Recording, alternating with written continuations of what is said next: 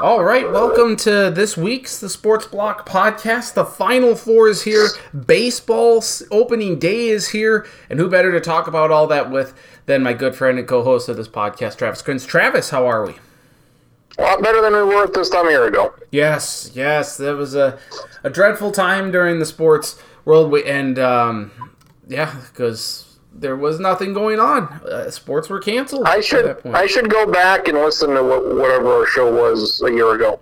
Yeah, it. Well, last week of March, first week of April, and see what we were talking about, what we thought. Mm-hmm. Things have been shut down for two, three weeks by that time, just a couple weeks. So. Yeah, and then we went a couple of months, I think, without doing a podcast, yeah. just because there was no need to. There was nothing to talk about outside of COVID if you wanted to. But um, it took a while for the networks to start showing old games, and mm-hmm. Chicago Bulls documentary was like the first big thing. Yes. That happened, and a lot of people were into. Which I still have not watched at all. Yeah, you're not. It's it, it was it was exceptional. I know it was as good as the Bulls were in the '90s. That's how good it was. Yes, I'm sure it was, and I'm sure yes. it was. It just uh, it just doesn't float my boat. No, that um, and Seinfeld. Anything that's the greatest of all time. Like I'm. Oh, pass, stop it! Taking a pass on that. Get out of here with that Seinfeld garbage. It's not like I have an appreciation for the Bulls and how good they were. I don't have an appreciation for Seinfeld because I don't think Seinfeld's good in the slightest. If I Google, if I Google right now, top five, what sitcoms of all time? Do you think the first link I click on, do you think it'll be in there? I'm sure it will. I. Why is that? Top, top five sitcoms of all time. First, the little, literally the first thing I see, some article from Business Insider has Seinfeld literally at number one. I, I mean, god I, damn! I, I, just I don't get it. I've never once. How do you not get it? It's, it's number one. It's, I have never laughed at that show. Fucking. It, it's Mash is number two. Like Mash, we've all seen Mash. Yeah, the Mash. Like that's fine. That's like it's not one of my favorite. Like, I can, oh yeah, that's I can understand. Yeah. I love Lucy at number three on this list. I don't care. All in the Family at number four. That's that's a really good show. When, when was this list created? Like, when is this article from? Let me tell you, the Andy Griffith Show was five.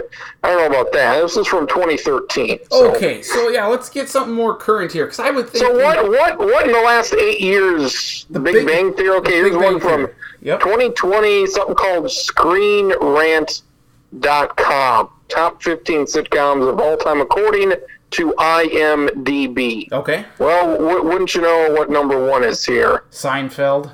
Rick and Morty. Sorry, not no, not doing that. Interesting. Number two is some other cartoon I've never heard of.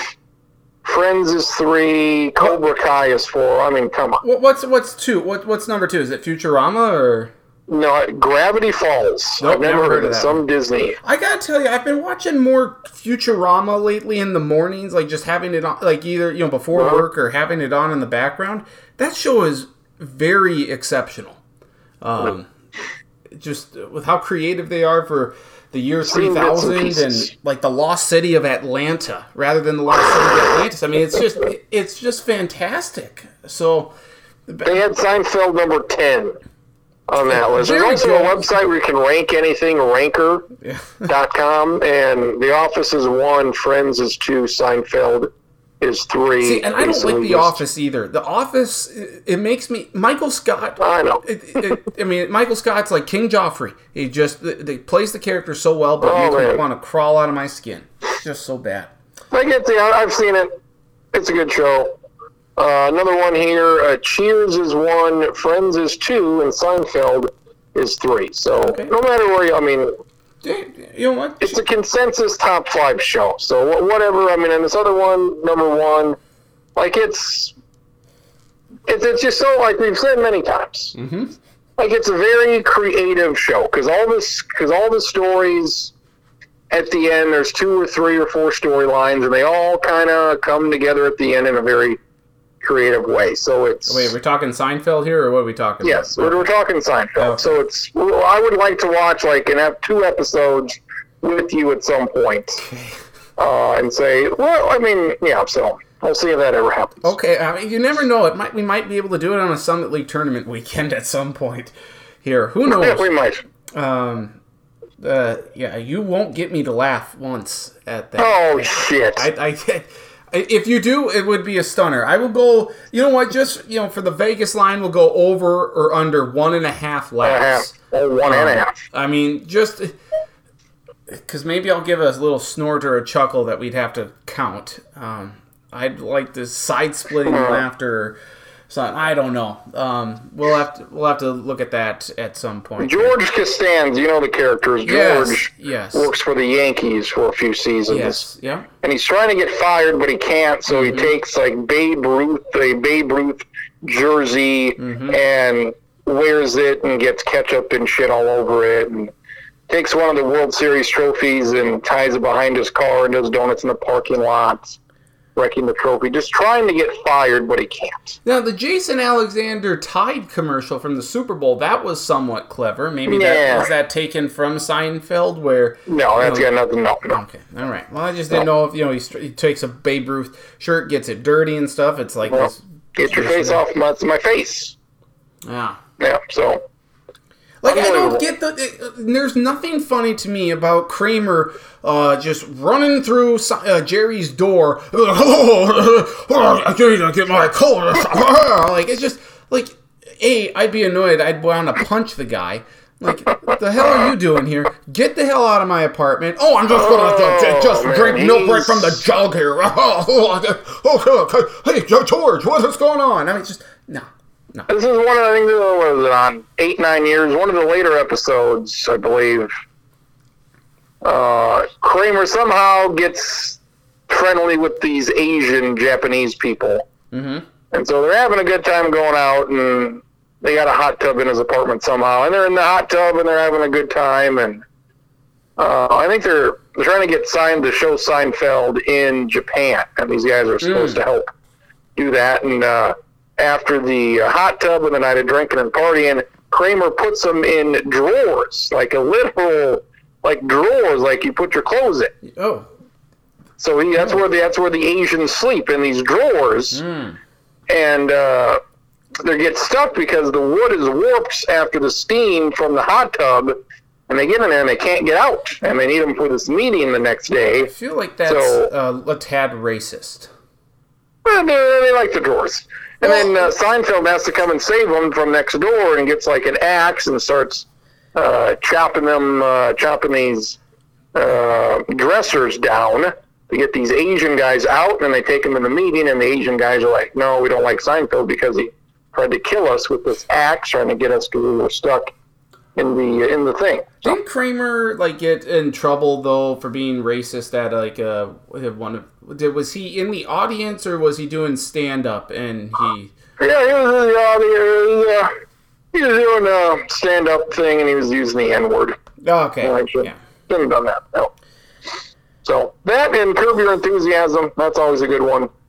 Well, No it basically problem. is, is Yeah, have very no similar show. I have no problem with Curb Your Enthusiasm. I mean, I, I wouldn't go out of my way to watch it, but But that that is that is Seinfeld right there. If I you know, like that, it's- you would like Seinfeld Larry David, it's literally from the guy who wrote Seinfeld. Yeah, but that doesn't matter. Like I can, I can appreciate Chuck Lorre for writing. I think he wrote The Big Bang Theory, but that doesn't mean I have to like Mom or any other CBS show that he does. What's the other one? Uh, Two and a Half Men.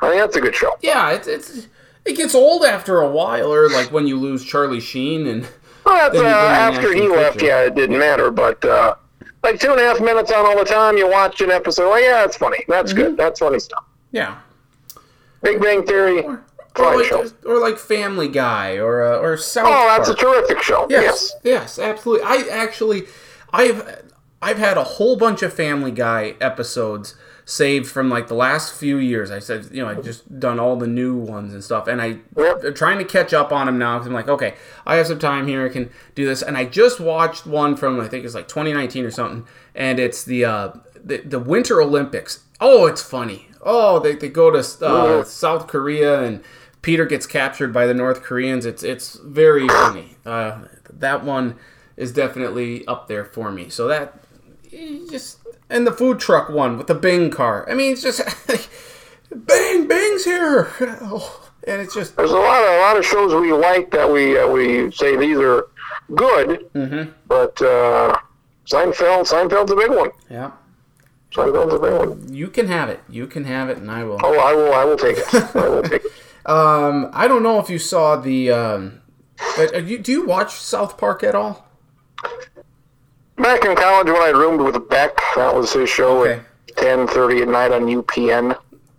Really Um, interesting. other than that, I've I don't watch it at They all did, really. they did a quarantine or like a, a pandemic special back in October, and then most re, uh, Yeah. with you know just a few weeks back they did this uh, this vaccination special, and they go after QAnon and um, Good, good, good. it- a very funny scene right away. There's this old like. All these people are waiting in line at Walgreens to try and get a, a shot and whatnot. And there's a bouncer there, like, "Hey, you're not on the list and stuff." And then this uh, old lady, she walks up and like, she walks in like, "Wait, what are you doing?" And uh, she just sticks out both middle fingers and says, "79 bitches," and then walks in. It's just, it's hilarious. Um, That's good. it's it's very good. It was definitely the highlight of the show right there. So, um, very good. Something I like. Yeah, we all have different tastes, and that and that's fine. Uh, Mhm. so, uh, let's get to it though. The final four is set. Both the men and the women. We'll start with the men first. Um, Gonzaga, we knew it was going to happen. Uh, Baylor, fairly confident that that was going to happen. Houston, okay. Um, yeah, probably, especially after Illinois and West Virginia lost. I mean, Houston, became the first team ever to play against four double digit seeds and win those double digit seeded games to get to the Final Four. And then you have UCLA, an 11 seed, only the second team ever to uh, make it to the Final Four after doing the play-in game, joining only Shaka Smart's VCU Oh squad. Uh, and Shaka now, of course, the head coach at Marquette. Uh, but let's let's go to the Sweet 16 games here. Uh, I mean, Gonzaga absolutely rolled. We kind of expected that. Arkansas and Oral Roberts. Arkansas love to to put themselves in these double digit uh, deficits, and Max Abmas almost beat him there at the buzzer. Uh, that was great to see. And Loyola Chicago shit the bed against Oregon State. Um, what was your impression of the Sweet 16? I mean, there's a lot to choose from. I, I um, Saturday we did all the wedding stuff, and I we got home five at four, five o'clock, whenever five o'clock, six o'clock. I purposely taped the Loyola Oregon State game because that's the only one I was interested in. Yep, And goddamn, stacking did that game suck. it did. It was bad. It was very bad. Loyola, Loyola couldn't score, and they tried to come back, and Oregon State wasn't very good early on. But yeah, uh, Oregon State knocked them off, unfortunately. So that was a downer. I think everybody wanted to see Loyola Mhm. reach the Final Four again, but uh, yeah, defense was there, just couldn't, couldn't score any points. So, and and Gonzaga, um, them and Baylor, that, that's got to be the game. That's got to be the game, and if they can beat them, then they'll be undefeated and they'll, they've beaten any everybody. So it'll be it'll be uh, it'll be impressive, which hopefully happens. But yeah, that offense is is real good, and I, I don't think UCLA has much of a chance. They always have a chance, and I should know better, but. I think Gonzaga just fucking rolls Mhm. USC. I do I'm too. gonna have twenty points. Um, UCLA. Just going back to Saturday in the in this um, Sweet 16, Baylor was in a seven had a seven point halftime deficit to Villanova, rolled them in the second half. They won 62-51 again. Arkansas with the big double digit comeback to beat Oral Roberts, and then Houston, uh, Buddy buckets. He needed a few more buckets. That was not very good. Houston really dominated that. Then um, just go Sunday, Gonzaga easily won. Michigan and Florida State with I would I would say Florida State. There's a there's a case to be made for Loyola, but I would present Florida State with the most disappointing showing in the Sweet 16. Uh, couldn't knock down any threes.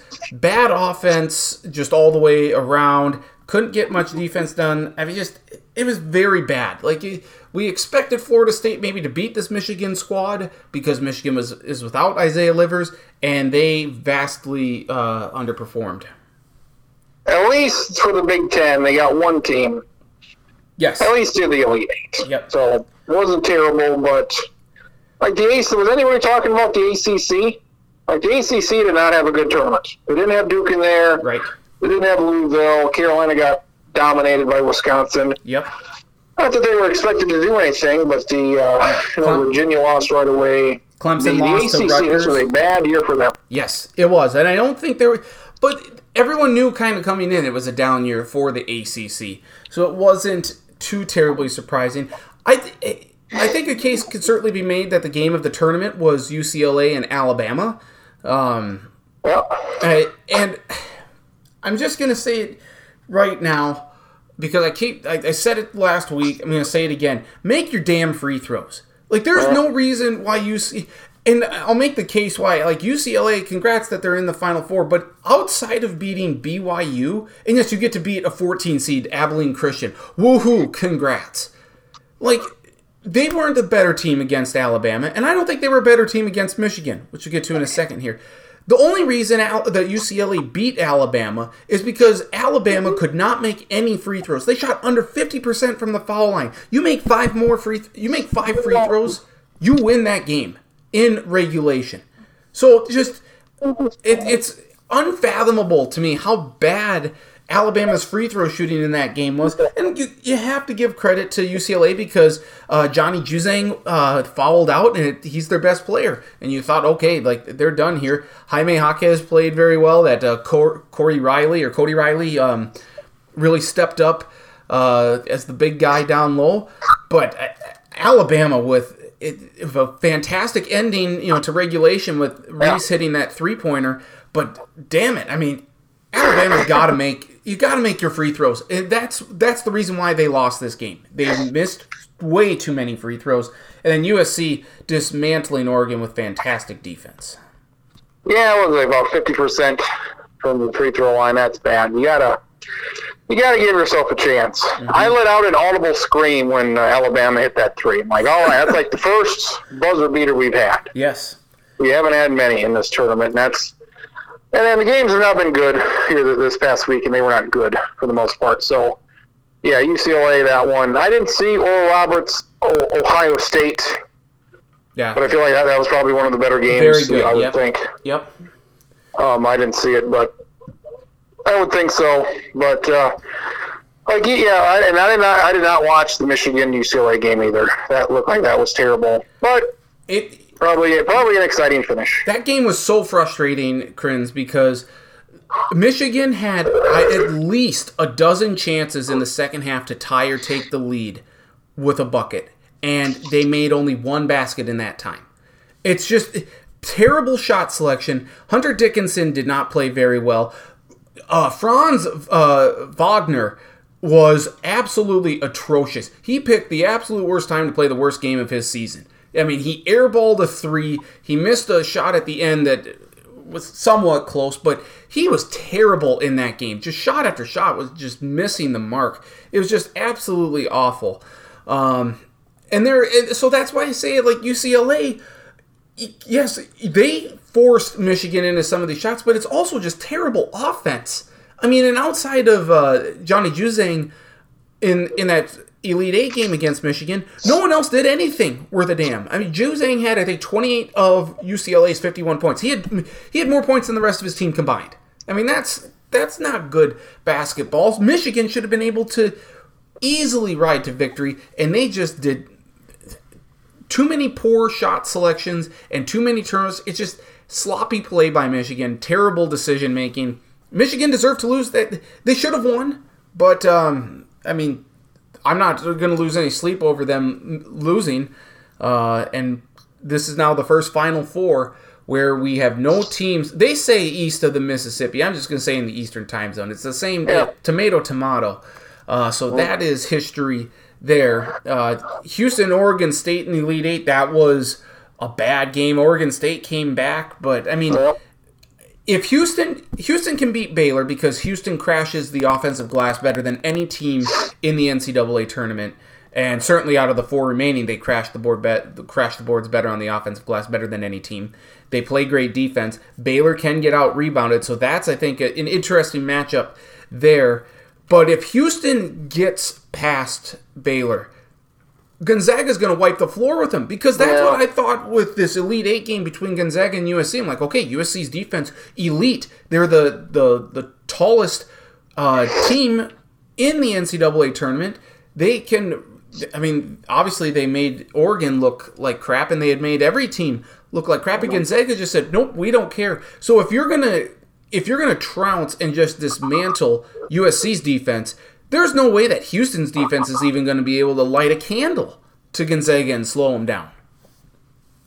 It said uh, people had said that Gonzaga would have the easiest path to the Final Four. Yes. And I, and I said, let's just see who gets to the Final Four, then we can see. I mean, it was Houston. Yes. The 10 seed, the 11 seed, the 12 seed, the 15 seed. I mean, that's the easiest path that uh, you could have. It was almost literally the easiest path you could have. Only uh, way easier is if they would have faced Liberty in the Elite Eight or if they would have faced Morehead State in the Sweet 16. So, Right. like I, Houston, a two seed again. One of, again, one of those teams. It's okay. We ended up with two ones, a two, and an eleven Yep. out of this thing. Yep. Uh, Baylor and Gonzaga. They're they're the top two teams. Yep. And then in this other, I mean, you had Illinois. You had all of these orange teams. You had Oklahoma State, Yep. which was a disappointment. Somehow Oregon State scores 80 on them. Uh, Syracuse, they make a run. You know, what a what a junk region that was. Mm-hmm. Uh, at least for UCLA, they beat the top two teams. They beat one seed Michigan. They beat two seed Alabama. So Yep. I'll give I'll give them that much. They beat the top two teams Yep. uh, in their region, and they ended up you know playing a 14 seed. That doesn't hurt. So And again, I yeah, I think mean, I think that you know, like you know, you if you play this in a normal year, if if you're playing a normal tournament where you're in various different cities and you're not staying within a controlled environment, uh, if you are having full arenas and stuff, this tournament plays out inc- a lot different. This is the most upset laden tournament we've ever had. Uh, Yeah. in, in the NCAA tournament. Just by if by if you're looking at the the seedings, uh, like the top seeds and stuff, this is the most upsets we've ever seen in the NCAA tournament. is that it? Yeah, that's the most upsets based on seeds, or I the- think, the, yeah, yeah, the based worst on- seed winning. Yes, based on seeding. Um, Yeah. but I Like mean, you gotta look at you know USC beating Kansas. Like you know yeah, they, they just absolutely destroyed them. But like I don't. and Kansas I wasn't that US good. Yeah, I thought USC was winning that game. Yep. So It ba- this is entirely based on seeding. yeah, Um, on seeding. But I again, mean, there, there, and there were some upsets, but at the end of the day, we got you know two ones and a, and a two Yes. up there. So Yep. I just think So- I just think Houston doesn't get in. Pro- well, maybe Houston does if they have a, if we have a full arena. UCLA doesn't. I just I, I think I- this tournament plays out a little differently. I don't know with the, with the crowd. I don't know who that helps, who that doesn't help. But you just look at Houston. You just look at their you know eight teams in their little region. Like who's coming out of that thing? Like West Virginia, I had West Virginia, Uh huh. but they they they were not coming out of that thing. So it was just yeah, it was like I mean their toughest game was against Rutgers. Right. And they probably should have lost and they that game. probably should have Rutgers- lost that game against Rutgers. Yeah, and Ru- Rutgers Oregon State made it interesting, but uh, yeah, I mean Rutgers. You, you you very easily could have had a Rutgers Oregon State Mm-hmm. Elite Eight easily. You could Yeah. have. It's and Rutgers should have won that game. Uh, they they, yeah, they blew it. played like you know they played terrible down the stretch there. So um, yeah, I would say it, it's a memorable tournament. A lot of tournaments like what happened in 2008. I don't know. I couldn't. Uh, uh, UCLA was in there. I think 2008. Other than that, I don't really know. like we're gonna remember 2018 for the for Virginia's loss to UMBC. Yeah, we'll remember that. We'll remember uh, 2019 because we were there. Yep. But And I'll remember this one because it was the first one in a couple years. yep. And you'll remember it for Oral Roberts, and you'll remember it for all those double-digit seeds, Oregon State. Mm-hmm. Like I, I posed this question to the group, uh, I think yesterday, a couple days ago. Mhm. If Oregon State would have made it, would they have been the most unlikely Final Four team? We've had ba- uh, Butler, uh, we've had George Mason, we've had VCU, Syracuse, but would Oregon? I mean, Butler had Gordon Hayward. They had a couple NBA guys. Yep. You may make the case for George Mason. They were an 11 seed from Yes. a small conference. Yep. But would Oregon State have been the most unlikely Final Four team we've ever seen? I mean, they were. I think they were 12 and 10 heading into the Pac-12 tournament. 12 and 10. picked to finish last. What were they seeded? In the eighth, ninth, whatever they were seeded in the, in the Pac-12 Yep. tournaments, Yep. and they came really close to making the Final Four. Well, see, if I remember correctly, like George Mason had to beat UConn in the regional final uh, to get to the Final Four, which they did. I think it was UConn. They had to have been uh, the one seed. They had to have been the top seed that year because there's no way that the eleven could have played the two Yep. in in the uh, Elite Eight there. It is. So- 2006. So Yep, it was. Yeah, they were the one seed. They they beat Tennessee as a two. No, no, no. They beat, they beat North Carolina in the second round. That was a big one. Mhm. Three seed. They beat Wichita State as a seven. So not different than they had. Then they had to beat to Connecticut by two in overtime. So if you look at what Oregon State did, I mean Tennessee is a five seed. The, the problem, I I mean, Oregon State.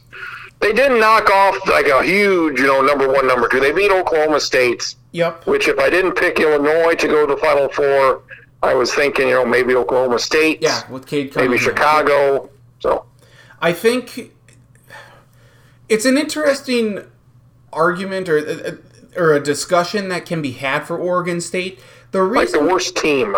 the, the reason why I say probably not is because I think the the seeding in some of these or uh, you know these these teams were heavily flawed in some areas. Like Tennessee can't score, um, or No. Oklahoma State. Uh, a lot of freshmen, the youngest team in the tournament, if I if I recall correctly. So, I think I would probably put George Mason's run probably number one, but I would say George Mason would beat Oregon State. Yeah, So I don't know, maybe if I phrase it as or, would Oregon State have been the worst team to make it? yeah, Like, would you would, would Yeah. you think Butler would beat Oregon State? Do you think George Mason would have beaten Oregon State? I think VCU and Butler certainly would have. I don't know about George Mason. Like George Mason ended up beating Connecticut, North Carolina, and Michigan State. That's that's a good run. Mm-hmm. That's a pretty good run. Yep. It's an interesting. It, it, again, you have to look at its different eras to a degree. So, I mean, the style of play, the the size of the players. I mean, that's how like you're comparing like LeBron to to Michael Jordan and stuff. Well, I mean, two kind of different eras here, two different styles. You know, the the builds of the basketball players or the NBA players back then in the '90s so much different than what they are today. So it's. I was going to take all the 12 seeds and I switched at the end and I took uh, Tennessee to win, and that was dumb because they didn't and it wasn't even close. But even then, I was taking Oregon State based on what seed they were because I didn't, I sure as hell didn't think they'd beat Tennessee, Mhm. and I sure as hell didn't think they'd beat Oklahoma State. Um, yeah, so there, there was no way. Like, who the fuck would have been picking Oregon State to win? I could see him picking win one. mhm. I guess there was some lady at work that picked Oral Roberts to win twice. I'm like, wow, good for you. But Oregon State, it's like maybe you have the nuts to pick them to win two, but certainly not three games. Right. So, Well, because you yeah, again you anticipate that they're going to beat or to be playing Illinois, or if you're taking Loyola, you're going to take Loyola to go probably the whole way or to the Elite Eight before losing to a, a Houston or a West Virginia. Um, yeah. yeah, that's it's it's fascinating, and you know what? I have to do more research next year because I'm going to have to look at the free throw shooting. I'm going to have to look at defense. Those are the two things that are kind of carrying right now. And of course, I mean, if you if you're an elite offense like Gonzaga, I mean, there's no stopping them. I mean, Drew Timme, a double double machine. He gets 20 points all the time. Uh, Jalen Suggs has terrific court vision, and his passes. There's a reason why he was the the Minnesota Gatorade uh, Gatorade Football Player of the Year in the state of Minnesota because he was a quarterback um, in high school. He's he's ridiculously fan, uh, fantastic. You know, uh, just with his vision, with his passes, you can tell he was a quarterback. That's what I guess I'm trying to say here with how crisp those passes are and threading the needle the way he does. Um, and then you know Corey Kispert. They say he's probably the best player on the team. I'd say he's probably the third guy that I notice outside of uh, Timme and Suggs, and then uh, Ayaya or I- Ayai and Um, I mean, they, they're just so loaded. It, it's a it's a fun team to watch. I don't think it's kind of like with with Clemson for a while. It's like okay, I'm not going to get tired of this team dominating like I would in Alabama. I'm not going to get tired of Gonzaga. I don't think. Um, they, they just seem like a great bunch of guys. Mark Few is a fantastic coach. So I hope they go through undefeated here. I think they got a five star recruit coming in next year. They're just going to retool, reload. I'm going to pick them to go to the Final Four again next year. Yeah, we'll see who comes back. Suggs, he'll be uh, a number one, number two pick, so Yep. he should leave. I was on the Cade Cunningham train for a while. I'm now fully in Jalen Suggs' court. Give me Jalen Suggs number one overall to the Timberwolves. Well, we'll see what happens. I mean, Gonzaga, I, I hate saying, you know, oh, this team can't lose. Uh, Kansas, who's going to beat the Kansas City Chiefs? Well, the fucking Tampa Bay Buccaneers kick their ass. So, Baylor's I the only but- team remaining. UCLA's not going to stop them. Houston can't beat them. It's going to be Baylor. It's Baylor or bust. yeah, that would make sense, but sometimes sports don't make any sense at all. It's very true. Just look at my picks. Um, but yeah, Gonzaga should win this thing. Oh, If it's Gonzaga Baylor, I'm interested in that. If it's Gonzaga Houston, I'll watch a little bit. I'm not too interested in Houston getting there. That, that does nothing for me. I'm not either, but you want to watch this game because it would be history. They would be the first Yeah. undefeated team Yeah. since Indiana in the 70s. And boys, you know, we've had the, the, the Patriots and Kentucky and all these undefeated greatest of all times, and mm-hmm. they all come up just a little short. So Yep. just for that aspect, I hope I hope Gonzaga does it because I want to see it. And I, I don't take away just because this was an odd year. I don't take away anything from them because there's they, they beat Iowa, they beat all of these teams, they beat Baylor, they beat all of these teams on the way uh, to the Final Four. Yep, they beat they beat Virginia in the regu- in the non-conference. They beat Kansas in the non-conference. They beat West Virginia in the non-conference. I mean, Yep. Gonzaga always plays a difficult non-conference because their conference is so bad. I got they have to move to the Mountain West or the Pac-12 here at some point. They have to. It's just it's not it's Well, not if you, can, I mean, if you can win a national title and still be in the West Coast Conference, that's like that's fine. I mean, that like they don't have to move. Like they, they can be South Dakota State and win that thing uh, more years than not. And I mean, it was just a continuous of all right. Now we're in the tournament, and uh, Gonzaga didn't win. They, they they would be in the thing, but they didn't do a whole lot outside of that first what 97, 98. Yep. Yeah, this has Like been a steady build for sure. like they didn't do a whole lot after that initial run. It took them a while to actually get to the Sweet 16, then they'd be in the Elite Eight, and then they finally got to a title game there a few years ago against Carolina, and now they're you know it took them a while to be a one seed, and I think if they can Yeah. keep up with this standard of excellence, though, that they've built, I think they need to look to move to a different um, conference. Like I said, either a, a Mountain West or a, or or the Pac-12. But I, I mean, that'd be a little difficult for the Pac-12 to say, oh, I mean, you, you're you would almost need football, but maybe they, they'd accept them just for basketball, and you'd, you'd almost need a 14th team then, uh, another non-football school for basketball. like you can like all these conferences, like they, they can do whatever they want. Mm-hmm. Like you've got the Big East. The Big East Yes. is Yep. Basketball, and like they had different teams for different sports, and for Christ's sake, North Dakota State and South Dakota State, they're in the Big 12 for wrestling. So mm-hmm. it happens in these little sports, these non-revenue sports. You have, Yep. you know, University of Denver's and hockey, whatever. Yep.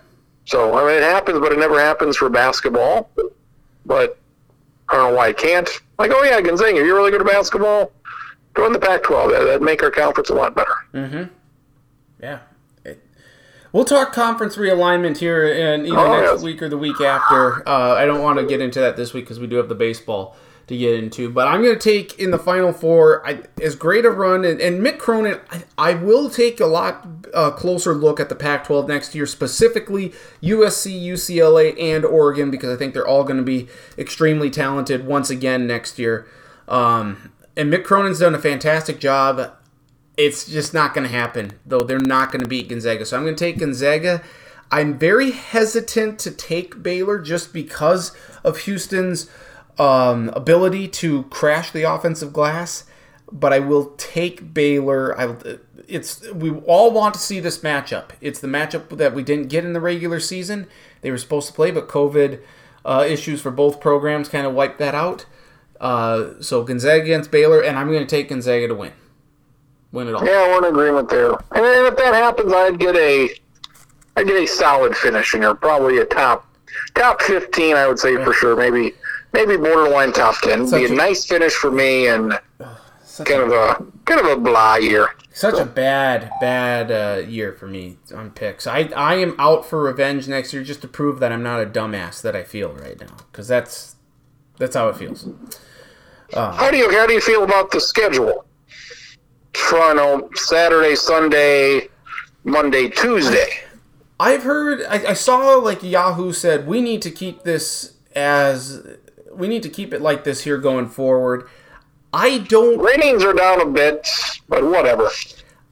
I and I haven't checked the rate. Are they down like all across the board? Yeah, I guess um, I thought I saw something last week where ratings were good, despite not having any of these normal Dukes and Carolinas in there. Mm-hmm.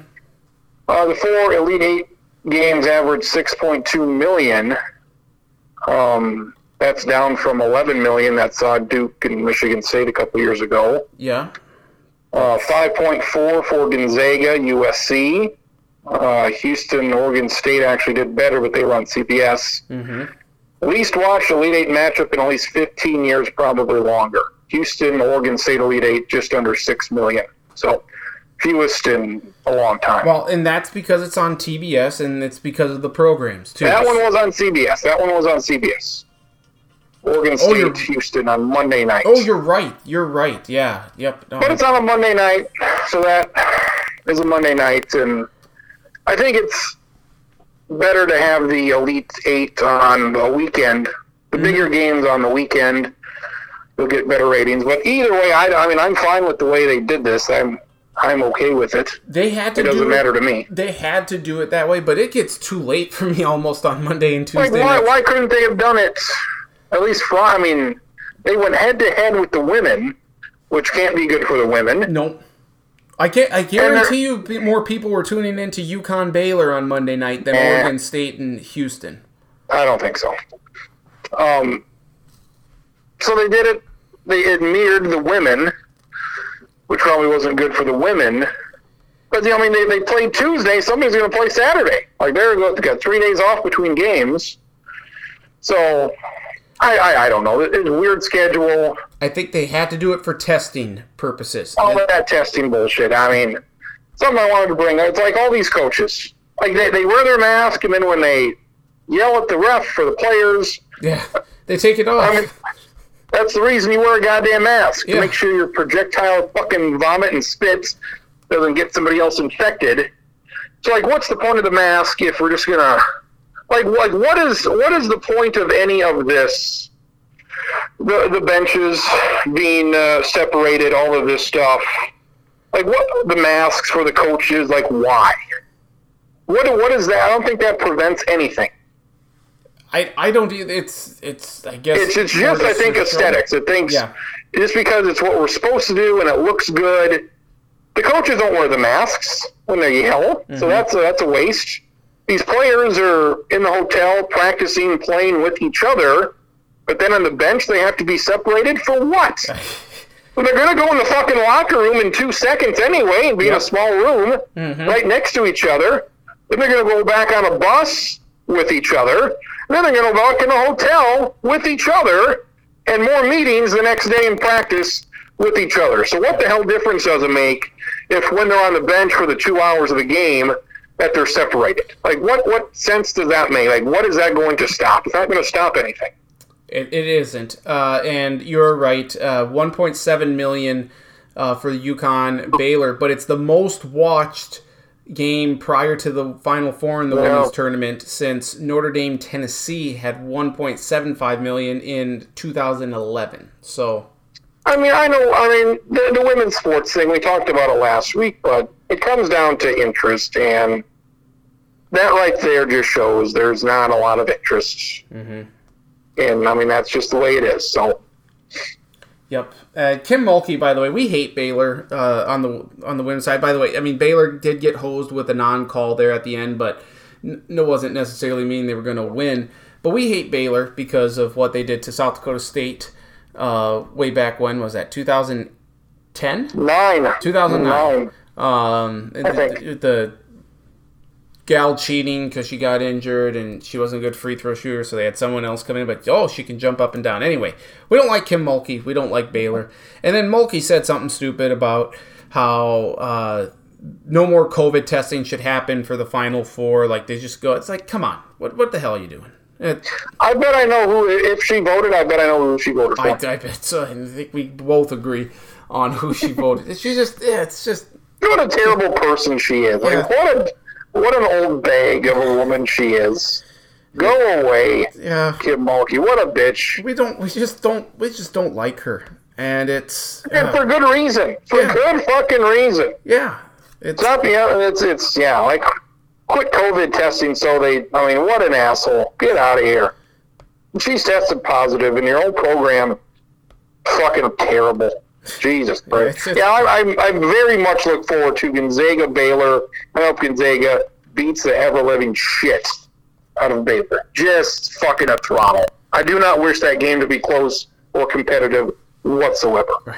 You're, saying for the championship game if Gonzaga Yes. plays Baylor? Okay. Yes. Yes. Yeah, I, I hope not either. I hope not. But Anywho, so that's that. Monday, so Final Four, uh, 5.14 p.m. Eastern is the tip-off for the first game. Why Four, so early? Uh, well, again, they have to, it's for Damn like, it, they got to scrub the floors. Cleaning and, and stuff because it's a Shit. longer delay. So 5.14 Eastern, then 8.34, I believe, is the other tip game, or the, the other Also, why, why 4.14? Why not 4.12? Why not 4.07? Why not 4.27? It- Why not any other random fucking time and combination of numbers? When was when was Four our fourteen. What was- in the fuck is that? When was our final four? I feel like it was it at uh, was it five oh seven p.m. Like I, so fucking stupid. Like I okay. it's just like the Super Bowl, like six twenty seven. Like why not five thirty? Why not four thirty? Why not four o'clock? Why not four fifteen? Why not uh, an even time? Uh, you know, a quarter, quarter past, quarter till. What is this four fourteen bullshit? I I Four four fourteen. It's like what? Four ten. Like come up with a round number of some sorts. What idiot? The game's gonna start at eight twenty six. Sure, go blow yourselves. Like, what are you doing? What stupid shit? Super Bowl's gonna start at five eighteen. Fine, fuck you. By the way, we're going to be approaching President's Day weekend Super Bowls because the NFL did um, get their 17th game of the year. Um, that's not wonderful, but No, like not even the players like it. Not even the players. Guess They'll what, though, Chris? They should have they should have voted against the collective bargaining agreement, but mo- enough of them did voted yes. To so yeah, that's it's on the players. This is not this is not the owners. This is the pl- the owners. Uh, this is a money The grab, of owners could have obviously said no too, but, But I mean, it, it, this is on the players, no doubt about it. They are they getting more money? I think a little bit. Maybe like it's better health care or something for them, better benefits, pension, whatnot. This is all on the players, though. That you know they could say this is dumb as hell. Guess what? Enough of your constituents voted for the new CBA. So guess what? If you have a gripe, bring it up with all those guys. Don't do this. Don't say this is like. Don't blame the owners here. This is on the players. So, um, the why do we have to have a long? There's one fewer preseason game too. yes, So we still have to start the season after Labor Day or Yes, on. Labor Day weekend. Why why can't we start it a week earlier? well because that would coincide with college football. They don't want that. They Um, don't give a shit. that's They prob- just play it You're right. last week of August or well, it's the Super Bowl on fucking February 13th, February 14th. That's that's ridiculous. That is just stupid. and just wait until there's an 18th game and we're playing the Super Bowl in the middle of February. Tons of fun. Yeah. Tons of fun. The 17th game, and I don't understand why they're doing this from two years ago. I the last, uh, like last year, like wherever you've the the interconference game and stuff, they're taking it from two years ago. So like uh, the NFC North played the AFC West. So it's where whatever place you finished at in that year or last year, something. That's how they. No, it must have been last. It must be last year's standings, but you're playing the the opposing conference or the, uh, the, uh, the one of the opposing divisions in the other conference from two years ago. Either way, Chiefs Packers headlines the 17th game. Vikings are at the Chargers, so uh, they get to beat up on Justin Herbert, which is good. And there'll be like 38,000 Vikings fans there in attendance because there will be no Charger fans going to that game. So They should make this game the last game of the year. they should. But Um, they won't. But they won't. No. They're going to make Eagles Redskins last game. Vikings Bears. Can't get enough of Vikings Bears. Right. We sure can't. So that's that. Uh, we will be talking some NFL Pro Day. The NFL Draft is a month away, so that is exciting. Um, Wow. Maybe look. yes, ex- I'm excited, Crimson, to, to show my excitement. No, Jeff Lloyd, second from the I Lockdown just- Browns podcast, going to join us later here in the podcast to break down some of the pro days. But we'll have our mock draft here uh, in April. You know, I mean, right the big, the big draft. trades, the big, the big trades this past week. Yes, huge. The Dolphins. I mean, I, you know, Dolphins go down, Dolphins go up, so it's And they picked up Everyone's first round pick in the process. Justin Fields or the BYU guy at two and three, or Well, Justin Fields should probably be two. Justin Fields' pro day was outstanding, um, and that's something I, mean, what want I, I saw, I saw him roll out to his left and throw the ball sixty yards to a guy wide open because there's nobody else on the field. Like what? I think that was Zach Wilson at the Like, BYU pro. no, it was it was Fields. Like, Oh, Fields, okay. black guy in red. Wilson had a 70 yarder, I think. Yeah, I think Fields must That's have great. Like, yes, okay, that's yes. He's a quarterback. It's going to be a first round pick. He should probably be able to throw the ball sixty or seventy yards. Like, what? I am hearing. what could possibly make a pro day impressive?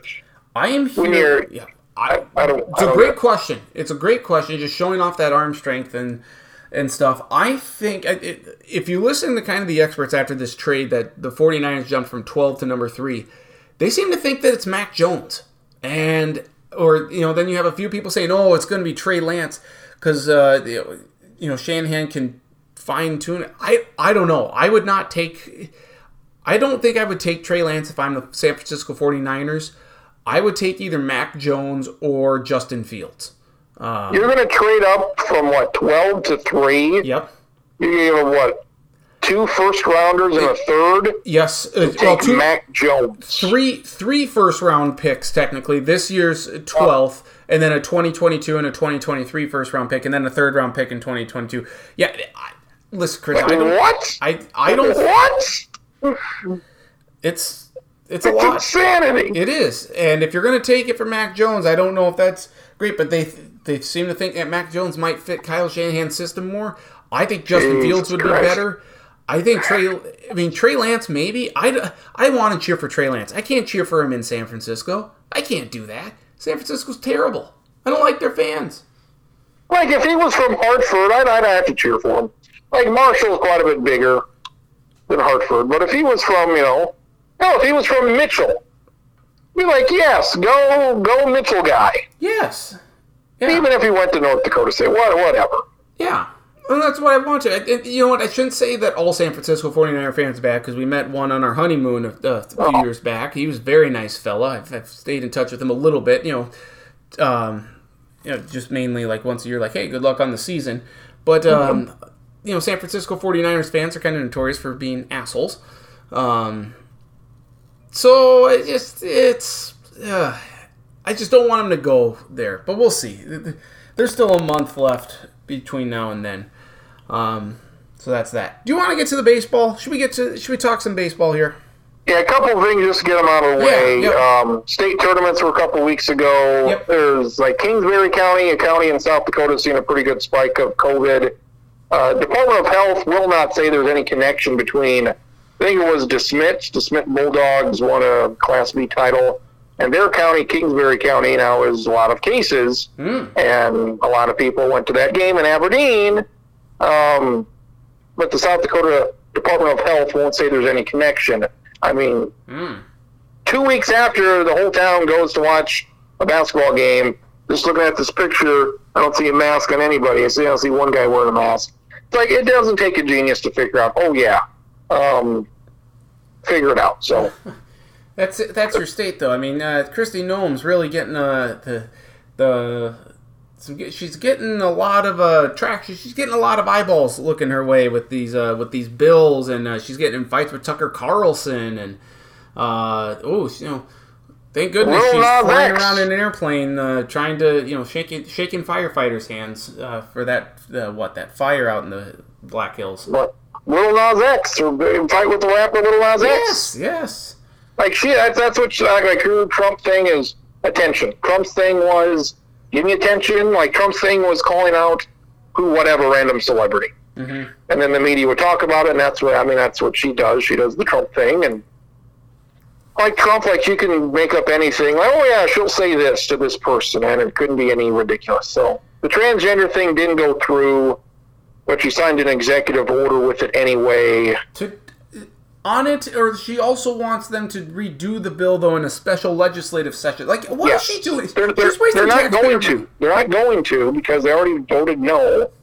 And the Activities Association already has something in place for this exact situation. So this is something that's one, not a problem, Yep. and two, the Activities Association already has something in place for this rare situation, which has happened once to a cross country runner in the last 10 years. This pressing issue, and it's going to be brought up year after year after year because that's what we do in this stupid goddamn state. So, It's also, I think, her bill was like it kind of excluded NCAA uh, Yep. stuff because she knows that they would pull out of uh, like you know the Summit League tournament or potentially D two tournaments.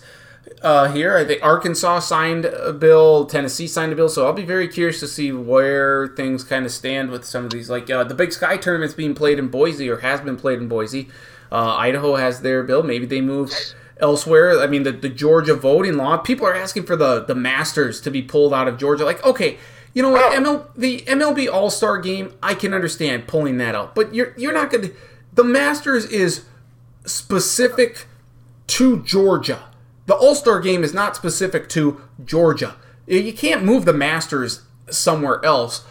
But the, the, the Masters has their own history of being racists and bigots. Sure. So let's not put the Masters uh, like they give a shit what happens to, to transgender or black people or any other minority. and and like like no, like what does she win at? I, I, I tweeted this. She went across the country for Trump. Trump lost. She decided to go to Georgia for that Senate race. They lost that one the marijuana thing. She was on TV saying, We don't want this in our state. Guess what? People said, No, we want this in our state. She lost the marijuana thing. and she's fighting it still. This transgender thing didn't go through. She lost that. Uh, she asked the attorney general to resign when he killed a man six months ago.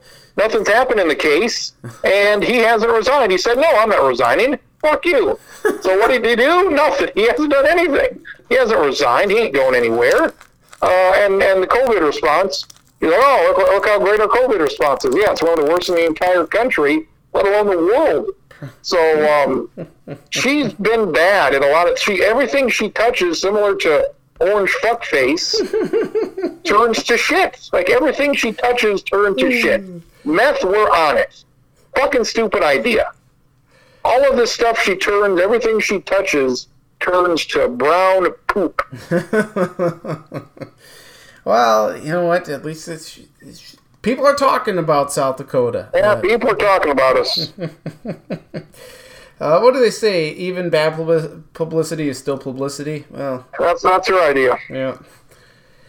Anywho, let's get to the diamond, shall we? Baseball opening day is coming up here. Uh, well, it'll be Thursday by the time you listen to this podcast. Opening day will be Literally in hours, literally in, in moments away, moments away, a mere 16 hours from now. So let's start in the American League. By the way, new rules this year are kind of reverting back to old uh, times. Uh, 10 playoff teams, no 16. Um, there's not a universal designated hitter, at least not that I am aware of. Um, I would like, I mean, I, hopefully we're done with pitchers batting. Hopefully this is the last year because it's ridiculous. Yep.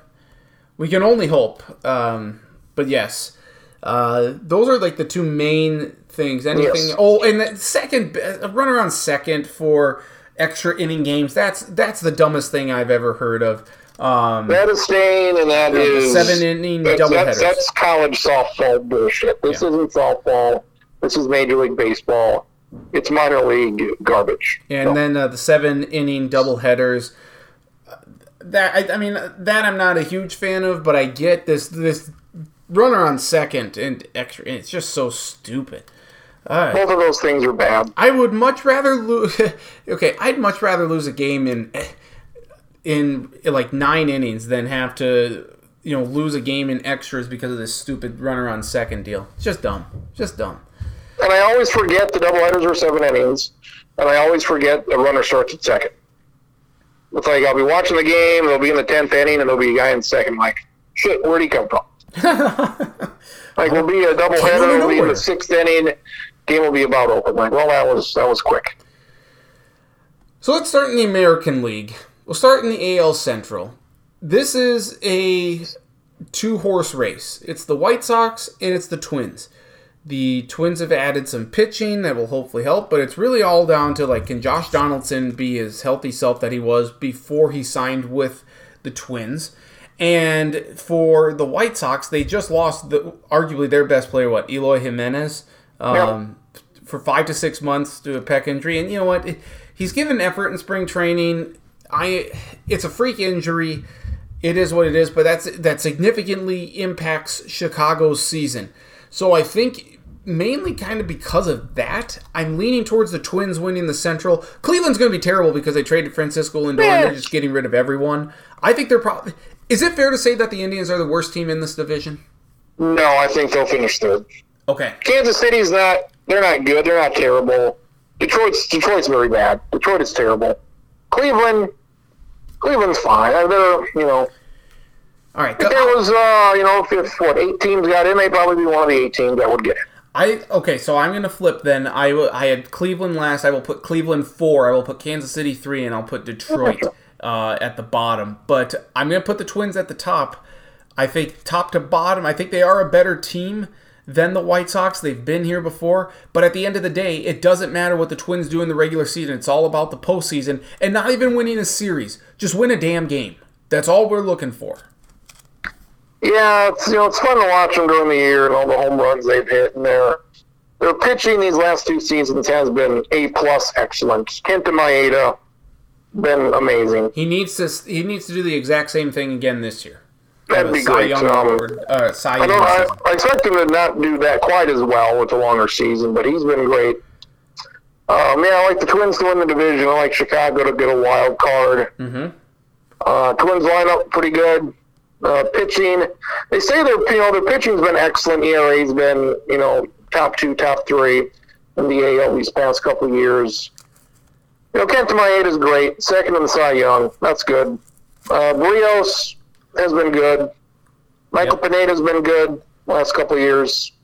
Um, they got them some depth. I'm not crazy about Jay Happ. He's almost 40. Mm-hmm. Not crazy about Matt Shoemaker. He'll get hurt almost assuredly. Uh, they got Randy Dobnak, who they signed for what nine, ten million dollars here this week for a few years. Yep. He'll start when Shoemaker inevitably gets hurt. Bullpen looks good, um, but but I'm not as crazy about the depth uh, on this Twins. They, they they got some guys coming up, but bullpen should be good. But I'm not crazy about their four and five starters. Sure. Maybe, maybe they'll do something at the trade deadline to bolster that, but we'll see. Do they have anyone in the farm system that you think, uh, on like as a starting pitcher, that could come in and help in that four or five spot later in the season? Yeah, they've got a couple of guys like uh, Jhoan Duran, or whatever you say his name. He's a guy that's probably going to be up this year. Um, I guess Duran would be the guy. You got Lewis Thorpe and Devin Smeltzer, who they've been up the last couple of years, who are fine. Like long guy in the bullpen, fifth starter, fifth, sixth starter type guys. They're not going to light the world on fire. But I would say uh, Duran, look for him at the end of the year, and uh, Jordan Balza- Balazovic. He's somebody probably up next year. Okay. So Balazovic, he's a he's a big bastard, and um, Duran, who I think they got from Arizona in the Eduardo Escobar trade. a couple of years ago. So they've got a couple guys in the next year or two that should be up. And Miguel Sano's got to get better. Too many strikeouts. Too many strikeouts. That's got to get better. And Byron Buxton had the best stretch of his career, and he still got hurt. Yep. He he just cannot stay healthy. It's a can he play hundred games? I'll set the bar low. Play in two thirds of the games. When he's good, he's very good, but he's not good uh, often enough. And when he is out there, he's not out there enough because he gets hurt all the time. So Yep. do do better. The AL East, I think it's fair to say that uh, you- despite losing Didi Gregorius, the New York the New York Yankees are going to be just fine. They, I mean, they their, Whoa, whoa, whoa! what do you mean? Whoa, whoa, whoa! He hasn't played for them in a couple years. Okay, never mind. He was with the Phillies, and now he's still with the Phillies. He's so- still with the Phillies. Yeah, I thought he was with the Yankees the last. Yeah, that was that was a couple years ago. Ah, a couple. Okay, my bad. Either way, either uh, way. Regardless, the Yankees are going to be just fine. They have the most talent, top to bottom, in that division. Uh, Tampa, you can never count them out because they all they have like one of the top prospects I think in baseball that will be a significant factor for him. The guy who hits monster shots. Uh, I can't think of his name right now, but Wander Franco. thank you, thank you. A wander of the world, Wanda Franco. Wander, the, the ninth Wander of Tampa Bay. Yes, yes, very good. But they lose. I mean, they sent Blake Snell to to San Diego. I I just I, Tampa's going to be a factor in there. Boston isn't. Boston sucks. Baltimore's not going to be very good. The team I'm most intrigued by in the American League in general Mm. is the Toronto Blue Jays. You get George Springer, Vlad Guerrero Jr. comes in, uh, you know, like 40 pounds lighter or something. Like, so he, you could tell he's committed. You got B- Biggio and Bichetti, and this, this to me seems like a team that's poised to do some very good things this year. I think I'm going. To, it, the mo- if you're going to go model of consistency, you go with Tampa Bay.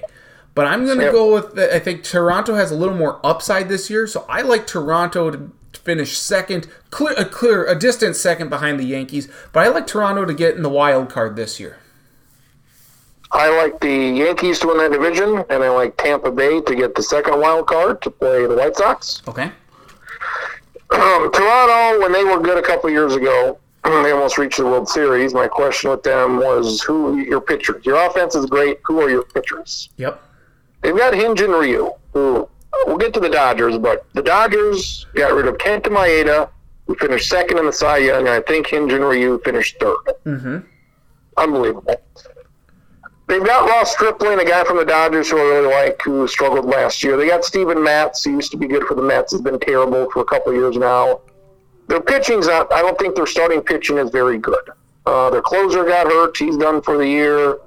Uh, he used to play for uh, Ken Giles. Ken Giles used to play for Houston. Okay. He was their closer. He's out for the year. So I don't like their pitching, their starting pitching whatsoever. I don't, I don't like that. So they got a lot of young guys. They, uh, what they were the what seven seed, eight seed last year. Mm-hmm. Not a playoff team under normal circumstances, but they they, they got to do something for me on on the pitching side of Sure. things for me to take them. They got Marcus Semien from uh, Oakland, thirty year old shortstop who had a good year a couple years ago. So yeah, they should finish no worse than third.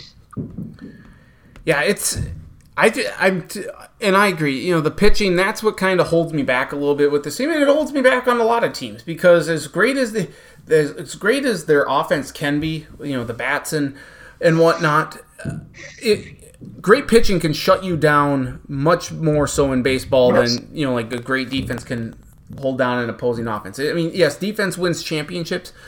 Um, great pitching wins championships in, in baseball. So if, if I can definitely see that pitching is a is a concern. I and again, model of consistency. You go with Tampa Bay. I'm going to take a flyer with Toronto this year and hope I don't get burned. Tampa Bay is just great because all these no-name guys they trade always trade away their best guys, but they still keep on winning. So that's amazing. I mean, and then they started this pitching thing with the with the opener, and they're going to take Dick Mountain, one former twin Dick Mountain, and and team him up with uh, Chris Archer. I think this weekend do a tandem start. I, I like tandem starts where you basically have two starters. Mm-hmm. One guy goes four or five innings, the other guy comes in, hopefully goes the rest of the game. I don't think that's done enough, but uh, they're going to do that. Chris Archer, he's back. He was terrible with Pittsburgh Yep. uh, they traded him away. So And we do um, like Randy Arozarena. Uh, see if he can keep up his stardom that he had in the postseason last year. I have been offered a trade in one of my leagues, uh, the the Dustin Brink League. Charlie Morton, decent pitcher for Tampa. Now he's with Atlanta, a little older, 37. Somebody has offered Randy Arozarena for Charlie Morton. And on the surface, I'm like, yes, I'll do that trade. And I think I am.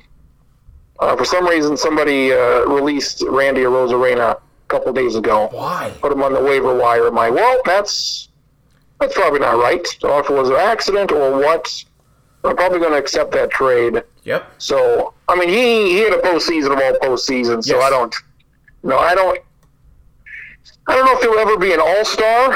He should be fine, but more what a what a start. What I mean, he- I don't, I don't think. I don't I don't think he'll ever top that. No, I don't either. I. I mean, what?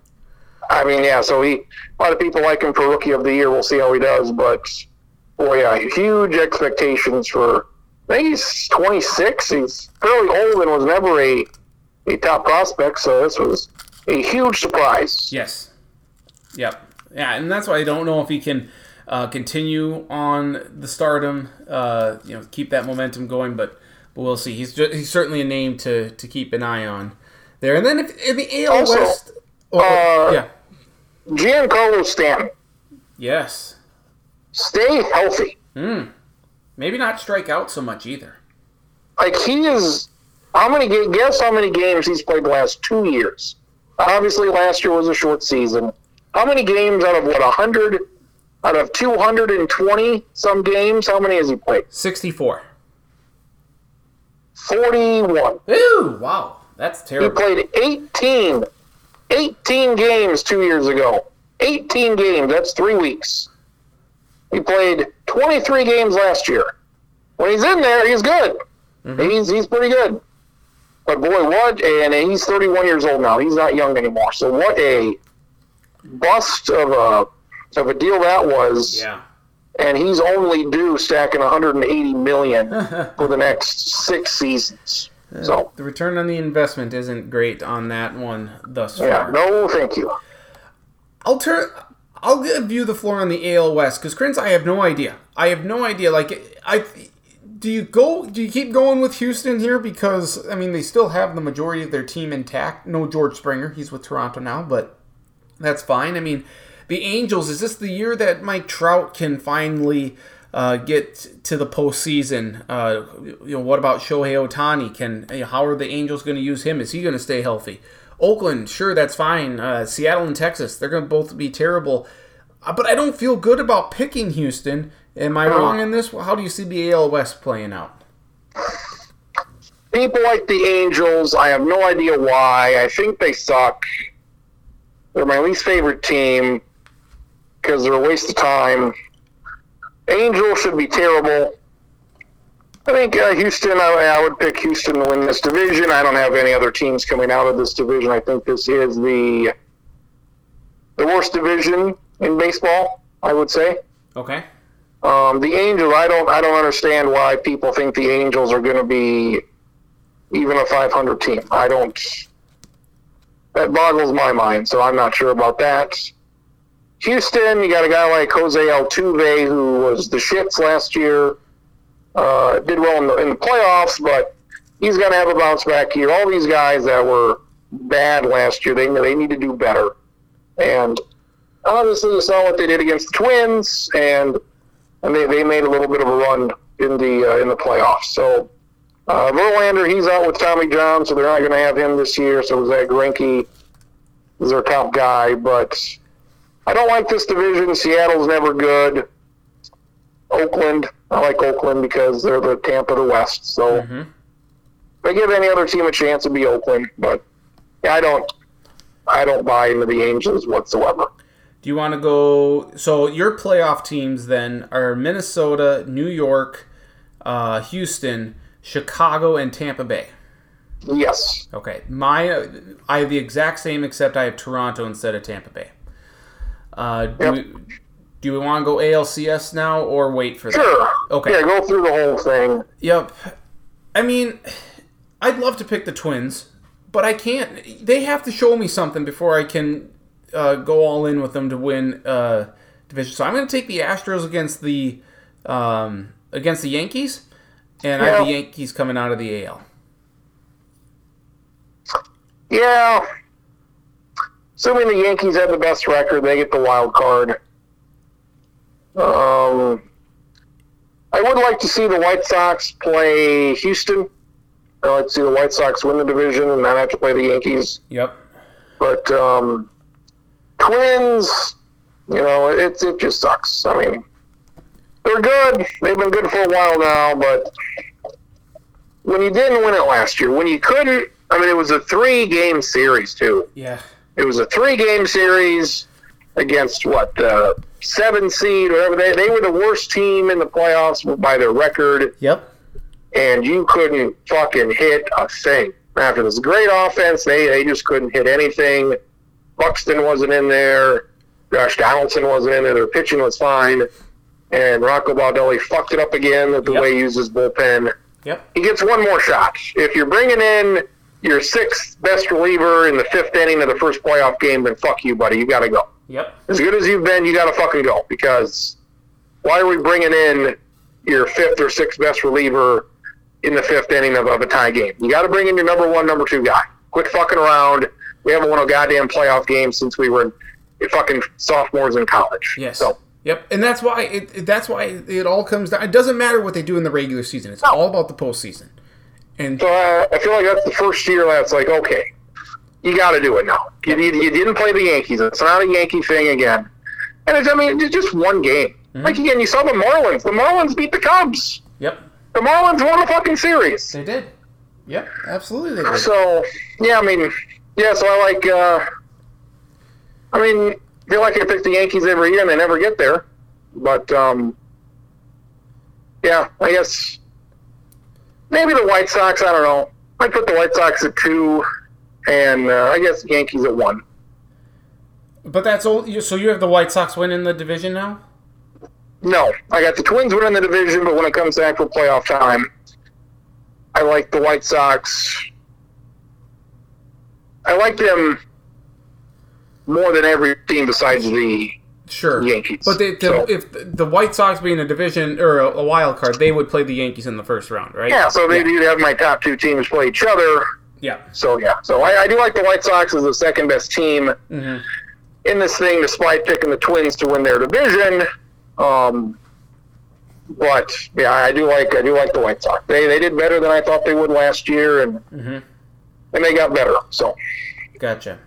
Let's go to the NL now. NL Central. Is it fair to say that Pittsburgh's the worst team in baseball, and is it by a mile? yeah, Matt, them, the Rocky, I would say them, the Rockies, the Rangers, Okay. Baltimore, Boston. Detroit's not good. I mean, Boston. uh, yeah, Boston's a little better than those teams, I would say. Yeah, but but between Texas, the Rockies, and the Pirates, that's a pretty good bottom three. Yeah. And it. I mean the yeah. And we know why the Rockies are going to be bad because they traded um, Nelson Arenado to to St. Louis. No, Nelson Nolan. Nolan. Nolan, Nolan. Nolan. Yeah, well, not Nelson. Uh, but um, so uh, yeah, but Pittsburgh's just terrible, just absolutely awful. So it's going to be a Yeah. long year for them. Um, I don't like Cincinnati. You know, they lose Trevor Bauer, so that that's a blow to them. Milwaukee, I felt Milwaukee was probably the most disappointing team last year. Um, just they have a lot of talent on that team, and it never really manifested itself. Chicago still has some guys, but it just feels like the band's starting to not uh, be in the same tune anymore. And so at the end of the day, I'm taking St. Louis to win this division. Uh, Arenado's, and it's and you know what, baseball's best fans, but they are arguably the most consistent team when it comes to winning. Um, they just know they're just very good at what they do. So give me the Cardinals to win the NL Central. I think it's between the Cardinals and the Brewers.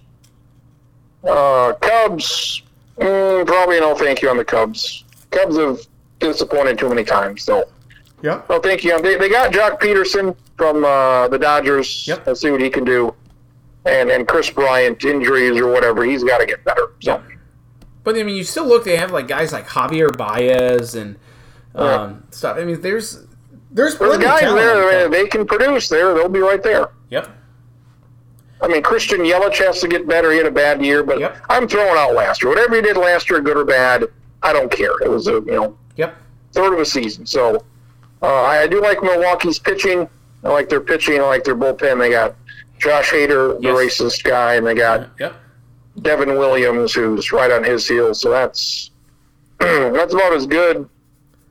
Josh Hader and Devin Williams, those two are about as good as you could get in the bullpen. And interestingly enough, the Twins and Brewers open the season, which, Oh. is, which is odd, but um, that that's that'll be interesting to see. But yeah, so you so we both have the Cardinals winning the division. Then Yeah. I have the, I think the Cubs ahead of the Brewers. You have the Brewers ahead of the Cubs. Yes, and um, wild card out of this division, probably not. I would agree with that. I would agree with that because I think this this is where I think the division the the conversation can be had. What is the the best division in baseball versus the most competitive division in baseball? Because I th- I think you can make an. I think you can make an argument that the NL East is the best division in baseball because they're going to have Sure. a lot of the a lot of really good teams. And then the Miami Marlins, which I don't think I think if the Marlins were in any other division, they'd be competitive. But this this division is stacked from top to bottom, pretty much. Um, but you in if you want to say, well, it's not the best because the best should be the division that probably has the best team in it, and that's going to be the Dodgers. So I could you can make the case that the best division is the NL West, but I, I'm going to put that at the NL East. Uh, the Mets got Francisco Lindor in the offseason, so that's big. Uh, the Philadelphia's re-signed JT Realmuto. Um, Washington, Javier Soto. Um, Juan. Juan Soto. Oh my gosh, why did I say Javier? I, I think of Javier Baez. Yeah, it's his brother. Juan, Juan Soto. Uh, uh, very good. I, I think Washington's going to be vastly improved this year. Of course, you still have Max Scherzer and uh, S- Stephen Strasburg, so you're always going to be in the mix there. But I mean, the Mets. I think this is the year that the Mets kind of really take off. Uh, but at the end of the day, it's the Braves. You have uh, Ronald Acuna Jr.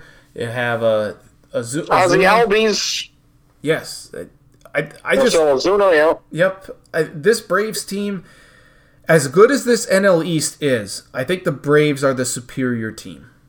Yeah, I mean they they gave the Dodgers all they could handle in the NLCS. Mm-hmm. Um, Freddie Freeman, he nobody talks about Freddie Freeman. He's he's very good. Yes, he is. Um, I don't like the Mets. I don't know why people like the Mets. Why they got Francisco Lindor, great. I don't like the Mets. I don't know why people like the Mets. The Phillies I also mean, got Zach pitching. Wheeler. Who, who's their pitchers? Yep. They got Uh, Jacob Degrom. Who who else do you have? No, I don't. They have I don't think else. the Mets finish over 500. The uh, who I because I was writing in my baseball Marcus, they got. Marcus Stroman, who didn't play last year, Yep, opted out for him, so Marcus Stroman is back. and that's a big get for them. I it- when they made that trade a couple of years ago, people were like, "Well, why are the Mets doing that?" I, you put Stroman with Degrom. That's I think that's okay. Yeah, I think you got to do better than Marcus Stroman. I like him. I don't think he's a number two starter. You got Trevor May from the Twins. He goes over there. He's he's good.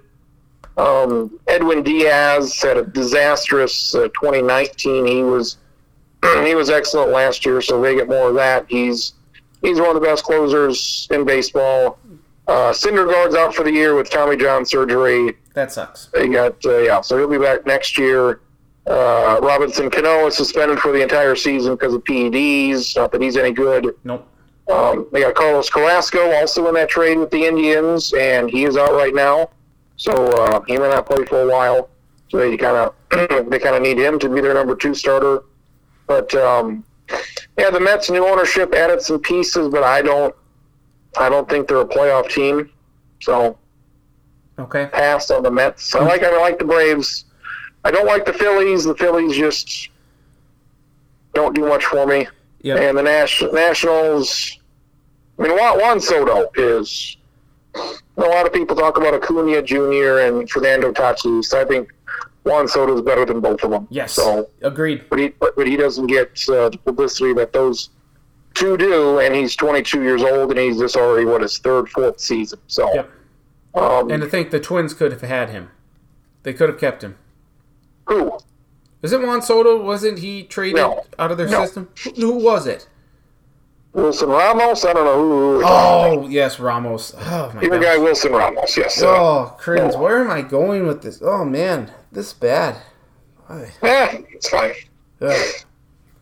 So yeah, I mean Juan, Juan Soto, he he's unbelievable. Yes, I think is. he's a Hall of Famer because you just look at guys who have done what he's done at 20, 21 years old. There's a reason why they're 20 and 21 and they're in the majors and they usually do well. Why was I thinking Wilson? Why did I mix up Wilson Ramos? Because he's all him and him and you love Wilson Ramos. So I will take Yeah.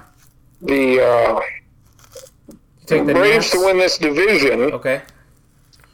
Like I don't know this the second wild card. You like you like the Dodgers and Padres, but who? I don't like the Mets. I, I don't know. Yeah. My second wild card. I, I don't know. Probably the Nats. The Maybe the Nationals? National. I guess Nationals wild card. I'll. Yeah, I'm, I'm, I'm flipping back. I'm trying to go back and forth between the Nationals and the Mets. I was leaning Mets because of Lindor, and you, you do have Jacob DeGrom, so that, that helps a lot. Like he was Lindor was not good last year. yeah, that's true too. It So he needs to bounce back. Yeah, maybe I'm going to flip back to the Nationals. I had the I had the Mets in there. I'm going to flip back, I think, to the Nationals here. But we can forget everything we just said. We just just forget it, get it all because the winner, the World Series winners coming out of the NL West. It's either going to be the Padres or it's going to be the Dodgers. I mean, these two teams are so stacked. It doesn't even matter about the other three teams the Rockies, the Diamondbacks, the Giants. They all suck. They're not going to do anything. This is all about the Dodgers and it's all about the Padres. And I can't wait to watch these matchups this year. this is a non-baseball fan of sorts. This does this excite you? The, the this arms race, this USSR versus America, Yes. Padres, Dodgers. I'm getting Blake Snell and Yu Darvish. The Dodgers say, "Fuck you, we're going to sign Trevor Trevor, Bauer." Yes. and he's going to be our number three starter, Yes. number two starter. Yes. we're going to pay him a hundred million dollars, and he's not even going to start opening It's, day." it's almost unfair. This is like the Brooklyn Nets of the of Major League Baseball. Like Yeah. you win, except in this case, the Dodgers won a World Series. The, what if the Nets won? Nothing yet. Uh, The Dodgers won the World Series and got better. Like that's Finally, finally, and it was a fucking struggle to get there too. It was. It was. Um, it just. I, I don't even know. Like, these teams are so comparable, and it just sucks that they're going to have to play in the wild card round, or like you know, in, in the playoffs. One of They're them is going going to have to play They're a, play the- one-game playoff against to the play in the Nationals or the Mets or the Phillies or the Brewers or somebody to get into the playoffs. That sucks, but yeah, that's But it's going to suck because the Dodgers and Padres are going to have to go against each other in the NLDS. probably that's that'll be fun, but also then you're going to have you know some other team in the uh, in the championship series. Yeah, most likely the Braves. It's just it, it's just ridiculous here. Um, I I mean, mean, kind of like the old uh, Red Sox Yankees. sure. Well, You know, but they were the two best teams for a while. But how did the Yankees and the Red Sox get in the ALCS? Like did oh Um, maybe the Yankees weren't you the best couldn't. team. The, the rule was you couldn't play a team in your division in the first round, Sure. Okay. and now they have changed that Yeah. to where I believe. But I, I liked it where maybe I, I don't know. Maybe like the best team should play the worst team. The team with the best record.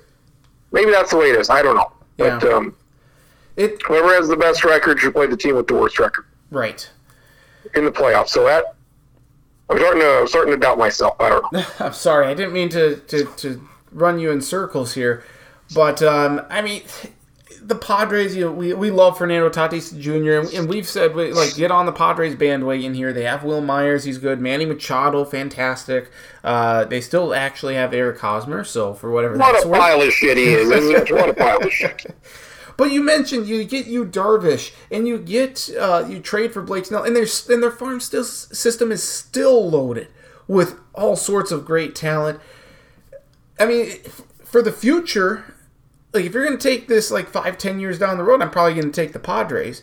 But it, this year, it, it's so close. But I, how do you go against what the Dodgers have and then getting Bauer along with Walker Buehler and Clayton Kershaw? You just I can't go against that. I, I'm taking the Dodgers to win the division and the World Series for that reason. I, I just, as much as I love the Padres, I can't see them taking down the evil empire. Yeah, the Dodgers are the best team. They've been the best team for a long time. And they finally won a World Series. And here come the Padres, our Padres, after years of having the best farm system. They still haven't, again, they've still got all of these farm system guys. Mm-hmm. They traded some of them away. And uh, again, Fernando Tatis burst on the scene. He's been good, and he uh, got really rich over the offseason. He did.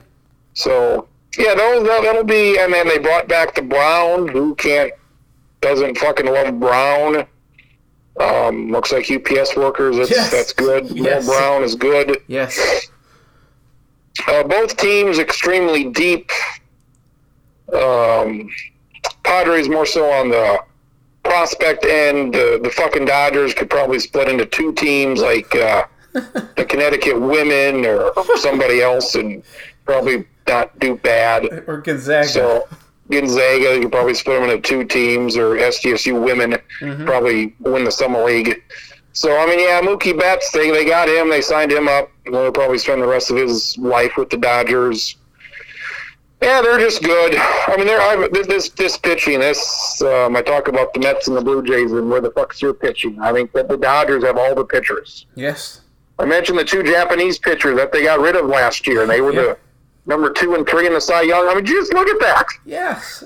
Kenta Maeda wasn't even in their rotation, and he comes to the Twins and he's number two And, in the Cy Young. and and at their at the Dodgers dispense uh, their disposal is David Price. Do I oh do we throw him in as a starting pitcher or do we take him out of the bullpen? I mean, it's just it's just insane the the bounty of riches that they have. I don't like David Price. I don't think he's any good. He makes a lot of money. He But was he's- good at one point. he's Dang, Dustin May, the guy with the orange hair, red hair, I think he's great, and he's their fifth starter. He would be the number one or two starter for a lot of teams, and thankfully they're going to give him that last spot instead of David Price. So they've got three number one bona fide aces who would be the ace on any other team besides maybe a couple. Got Kershaw, Bauer, and Walker Buehler. That is good. They got Julio Urias, who is also good. Dustin May, who is good. David Price. They got Jimmy Nelson, who used to be good with Milwaukee. He's uh, working his way back from years of injury. They got Tony Gonsolin, who is, I think, pretty good. Got Blake Treinen Like- too. Like he would be like the Twins' third or fourth best pitcher. Mhm. He's their eighth best pitcher, and he'd be a starter for anybody else.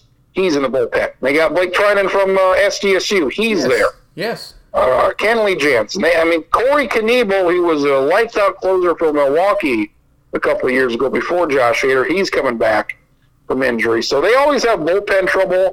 But when it comes to the playoffs, I mean, you're going to have some of these guys going into the bullpen. Mhm. Some of these starters you have, you don't need five starters in the playoffs. Right. They got uh, Brusdar Gra- Graterol from the Twins. He was all right last year, and he can throw 100 miles per hour, and he's going to start the year on the uh, injured list, I believe. Um, yeah, they're they're good. They're as good as any team um, in a long time. Do are they gonna are they gonna sma- are they gonna beat the uh, win total? No, no. I got it. Maybe they could win 105. I don't know, 105.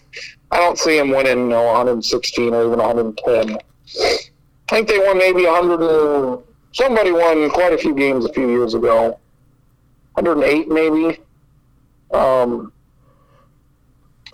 But yeah, I, I mean they got they you know their, their division's not good, but they've got the Padres in there, and the Braves are pretty good, whoever else. So they're, they're gonna They're gonna- play the they're gonna play the Diamondbacks, the Rockies, and the Giants. Over or under ten losses to those teams total this year. Over, over. Oh, and they, they, the the last last season, or last full season, they won 106. Mhm. Uh, the Astros won 107. Yankees won 103, and the Twins won 101. So, and that's yeah, the Diamondbacks were okay that year. So I, I know 105, 106. It's kind of I'm gonna take it's been a long time since the team's won 110. I'm gonna take So I him don't- I'm gonna take him for 111 or 112. Um, Red Red Sox, and they beat them in the play in the World Series a couple years ago. Red Sox had won 108. That's as most as I can remember since the Mariners. So I'd put it at no 105, 106. Okay. Again, when it all comes down to it, though, this is the winner of the World Series is going to come out of this division. Like I don't care about anything else in baseball pretty much this year apart from Dodgers Padres. That's the race I'm watching. Um, it's just and so yeah, I Dodgers. All the Dodgers against Braves in the NLCS. So again, so our NL picks, I believe, are the exact same. You talked me into the Nationals. I had the Mets initially, but uh, Cardinals in the Central, Braves in the East. Dodgers win in the NL West with the Padres as a wild card and the Nationals, right? Yes, we are the same. Yes. So the, we only differ on one playoff team in total, and that's in the AL on the wild card side. You have the Rays. I have the Blue Jays. But Braves, I have, I have Braves, uh, po, uh, Braves, Dodgers in the NLCS. Who do you have? Same. Okay, okay, and so I have. Uh, do we both have Dodgers, Yankees in the World Series? I have Braves. Braves, Really? Yankees. Okay. All right. I have the Dodgers winning it all. So. I have the Braves. I have the Braves winning it all. All right. I like it. I like it. Something different, obviously, a team that was right there. Um, I like the Braves. Very good. I like it a lot. Um, anything else we need to get to on the baseball season? MVP picks. Oh yes. Like you can't pick Mike Trout. That's the rule. Okay. He's that. You can't pick LeBron. You know. So Okay. like Nel- Nelson Cruz is good. Jose Abreu won it last year. Let me see who the I'll get. I'll, can I go with the NL first? I'll go Mookie Betts Mookie Betts. with Probably a uh, good idea. with, with Ronald Acuna Jr. finishing second, Freddie Freeman third. That's good. Let me see. Is there any any uh, da, da, da, da, da, future bets here? Futures MVPs. Trying to find something here. Okay. Uh, White Sox a slight favorite over the Twins. And there'll be players' futures. All right, here we go. Yeah, MVP Mike Trout. Obviously, he's a big favorite. Yep. Um, we went National League first with Mookie Betts. Yep. Um, I'm gonna go Fernando Tatis. Okay. I mean that's yeah. I I'd like to take him too. Um, yeah, that's that's very good. Um, How about uh, uh, pitcher? Cy Young, Mm, National League, American League. I like Gerrit Cole. yeah. Yep. I He's do a favorite too. Yankees. He's not one one. I think he she's about his time. Yep. I would agree. I do. that. I mean, uh, where is Kenta Maeda? He is. Ten. R- Randy Dobnak is on this list. I don't know why. Oh. Kenta Maeda is not. That's bad. So On the NL side, I think it's the guy who's won it. I don't know if he won it last year, but he's won it like three years in a row. not Kershaw. Was it Kershaw? Yeah, Jacob DeGrom. Oh, DeGrom. Yes, I was. I was leaning towards him at first. Bauer won it last year. You know what? Give me But, uh, Blake. DeGrom won it the two previous years, and the two previous years before that, it was Max Scherzer. Can I go? How about Blake Snell? Blake Snell, that's that's a good now. I'll go Blake Him, you, I mean, Yu Darvish finished what second? Yeah. He's on a better team. So a lot of good pitchers. I mean, you got Jacob Yes. DeGrom, you got Trevor Bauer, you got Kershaw, you got Yu Darvish, you got Max Scherzer. Yeah, that's It's. I think it's any one of clear. those guys. I think it's clear that the NL has the better starting pitching.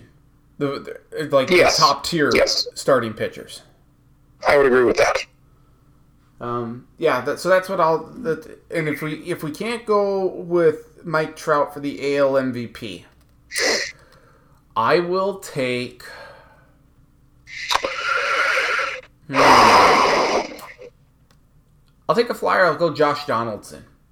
Josh Donaldson. Oh, now we're talking. If he can, goddamn, like this twin, like if he can stay healthy, him and Buxton. Mm-hmm. Show me how many games these fuckers played at the end of the year. Those two guys, Buxton and Donaldson, they are big difference makers if they if they're right. Yep. So I like him. And like any, there's no really Yankee guy. There's no Aaron Judge. He probably had the best year he's ever going to have Mhm. already. And like the, it seems like the NL, the NL's got the star power for once, and that's not how it used to be. right, right. Um, But that's good. That's good that there's a balance in power. that's good. I don't. I'm gonna go Shohei Ohtani. I don't like him Okay. probably as much as others, but just for a different pick. Um, can he stay healthy? Can he pitch once a week? Yep. Can he hit? He did not hit last year. He was not good. Just somebody like him that is a above average hitter when he's good, and an above average pitcher. Mm-hmm. He he brings you a lot of value. So if the Angels are good, maybe it's him. Mm-hmm. So that's my pick. But if and that, yeah, I think if he wins MVP, they probably make the playoffs. They're probably in that mix. Yeah. Yep. Very good. So you have Braves beating the Yankees in the World Series. I like the Dodgers over the Yankees in the World Series. Uh, baseball opening day. We will be talking baseball heavily throughout the next six months and the playoffs. So Good news for me. yes, very good. So good luck to your fantasy teams. And may I just say what I like about baseball one more time, if- Yes. if we're not clear on what I like about the baseball. Mm-hmm. Like, uh, why, why is Adam Thielen good? I don't know. He's fast. He's got good hands. He's a good route runner. Adam Thielen's good. Yes. Uh, Stefon Diggs, good. Very fast. Good guy. Yep. Why did Josh Allen all of a sudden become good last year? Like, Stefon Diggs, I'm sure helped. He was more accurate. He threw the ball down the field. I don't. I those are my guesses as to why Josh Allen all of a sudden became good. Mm-hmm. I don't know if his offensive line got better, what the fuck it was, but I, I don't know. With baseball, like you can tell why guys are good or bad. Because I can look at Kenta Maeda. Why the hell did all of a sudden Kenta Maeda all of a sudden go from decent to holy like best pitcher in the American League? Like what happened to him? Steroids. Oh, just Steroids, yes. what happened to Kenta Maeda to where he almost won the Cy Young? Well, like I, I don't know what to do. Well, I can look on, uh, I can look it up here and kind of look at okay, what did he do? What pitch did he throw? A certain pitch? Uh, what was his uh, speeds on his pitches? What did he throw? I, and I like to look at that stuff and say, okay, he he threw this pitch a little bit more, or he did this differently. You can look into it and say, oh yeah, so and so did this. So that's what I like about it more than more than other sports. You can say, okay, why is such and such a basketball player good? I don't know, because they fucking shoot a lot and they make a lot of shots and they're good. Like they're great athletes. Stuff like that. And uh, and with baseball, like you get, I think you get surprises more in baseball than any other sports. Mm-hmm. Like, It's also Like because they play football. 162 games. huh? It's also because they play so many games, 162 of them. they play so many games. They got so many people on the team. They got the minor league. Some guy they call up in the middle of the year can be a star. The story of the playoffs was Randy Arozarena. Yes. They had 10 home runs, unbelievable playoffs. When was the last time the player in the NBA or the NFL playoffs was some random dude you never heard of? Well, when when is I mean that never happens. I was going like, to say it's Andre, always when Andre Iguodala won the uh, well, yeah. Finals MVP, but we knew who Iguodala was. We knew who he was, and he was like you know their sixth man or the number five guy because everybody else kind of sucked. And Mm-hmm. like, well, you got to give to somebody on this team, and I guess it's going to be him. Yep. So, you know, it's it's Tom Brady, it's Patrick Mahomes, it's Peyton Manning. You know who Aaron Rodgers. You know who the guy's going to be Uh, on the football side, and in the NBA, it's going to be LeBron James, Steph Curry, whoever. James Harden, it's going to be the star guy. Yep. In baseball, it can be somebody you never heard of, mm-hmm. and and with fantasy, you, like I got Juan Soto on my fantasy team. I picked him off off the waiver wire a couple years ago when nobody knew who he was, and I was on my team and is going to be on my team forever because he's very good. Yes, he And is. I got him. How many times is the best player on your fantasy basketball or football team going to be some guy you pick up in week six off the waiver wire? Very Never. seldom. Very seldom. So that's what I like about baseball. Guys that we've never heard of are going to make an impact, and that that's part of it. So Well, I look forward to our segments each week on like the, the pitcher of the week, the player Oh, of the week. Uh, so I look forward to that. But uh, I know this is uh, your favorite time of the year with the baseball starting up. So enjoy opening day, enjoy the season, and may the Twins finally win a frickin' playoff game. well, and we've got our baseball picks. I don't know if Yes. Marcus has given them to you, but I have to make my picks yet. Yep, I haven't either, but um, the, the picks are back. yes, it's very good. I'm just just a, I, I'm gonna go against. I'm gonna pick teams who are playing the Pirates and Rockies. Good. That's probably a good idea. Oh, very good. Anything else, I look forward. I look forward to seeing you're going to pick on July 24th Yes, exactly. through whenever. So Yep. baseball's back. Yeah, it's tomorrow. Twins are not on, so that's going to have that's an issue. That is a a clear issue. Bally So I'm going to have to find. Woo-hoo. Yeah, and illegal uh, illegal streaming site for that, no doubt. So that's mm-hmm. unfortunate, but I got everything else, so it'll be good. And like with with, with the fantasy baseball, it's like I got so and so pitching, he's pitching, so I'm gonna. If not, watch that game, keep tabs on that game, and say, "Oh, yep, he pitched six innings, gave up two runs, whatever." So, My fantasy sports are so great. They make you care about other games. yes, they do. won't. Yes, they do. Games you have no care, care, not care a shit about. they say, "Oh yeah, I got this wide receiver, and I need him to get ten points on Monday Night Football between the Bengals and the Steelers." So Yes. you're gonna watch that game, hoping he can get a touchdown. So, Exactly. Exactly. Very good. Well, enjoy the season, my friend. We'll talk about it a lot as the season progresses. Uh, enjoy the Final Four and championship game. We'll talk next week. all right, we'll see you later. Travis Quinn joining me here, Sports Block Podcast. As always, appreciate his time. A great insight there, and great, uh, great preview on the baseball side. My issues aside, like Didi Gregorius signing with the Phillies. This year. Whoops, that was a couple years ago. Me saying, thinking that how or like Juan Soto was traded from the Twins. You know what? I have issues sometimes with this. It's Wilson Ramos. Regardless, um, that those are my issues. But you know, we have we have some errors occasionally on the podcast. But uh our picks are pretty darn close to one another. And again, it for me, it all just comes down to Dodgers Padres. That's what I'm most excited to watch for this year. Uh, I would love to see the Padres overtake the Dodgers, but that Dodgers team with Trevor Bauer, if Trevor Bauer's your number three starter, I mean that's just unfair to the rest of Major League Baseball. Uh, so we talked March Madness, we talked baseball. Let's talk some NFL draft, and who none better to do that with than my next guest.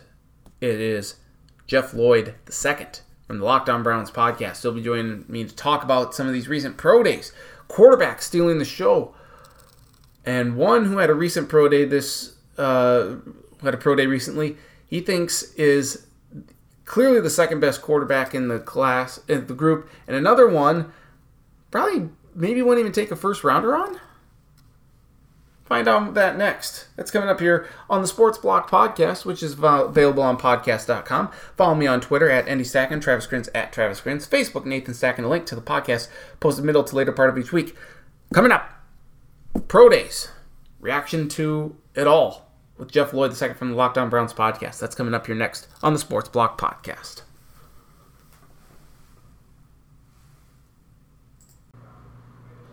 All right, continuing here on the Sports Block podcast, it is time to talk about some pro days. Did this a few weeks ago. More pro days have happened, and with the draft less than a month away, who better than to, to discuss it with Jeff Lloyd, the second from the Lockdown Browns podcast. Jeff, happy birthday! And it is that time of the year. We are less than a month away. How excited are you? Uh, I think myself and probably everybody. Uh, look, we're finally getting some concrete on these players as far as you know measurements, you know, time, speed, uh, explosion with you know uh, with the measured jumps. Uh, I think everybody kind of not no combine this year certainly has hurt the draft process as a whole. Um, but I think it really probably hurt everyone who obviously covers the draft, writes about it, podcasts about it, but even the fans themselves. I mean, that's that usually that little area that gets you over the hump mm-hmm. between the end of you know the, the, Super Bowl and then you know start getting you you know tilted towards uh, draft season. But look, like you said, less than a month away.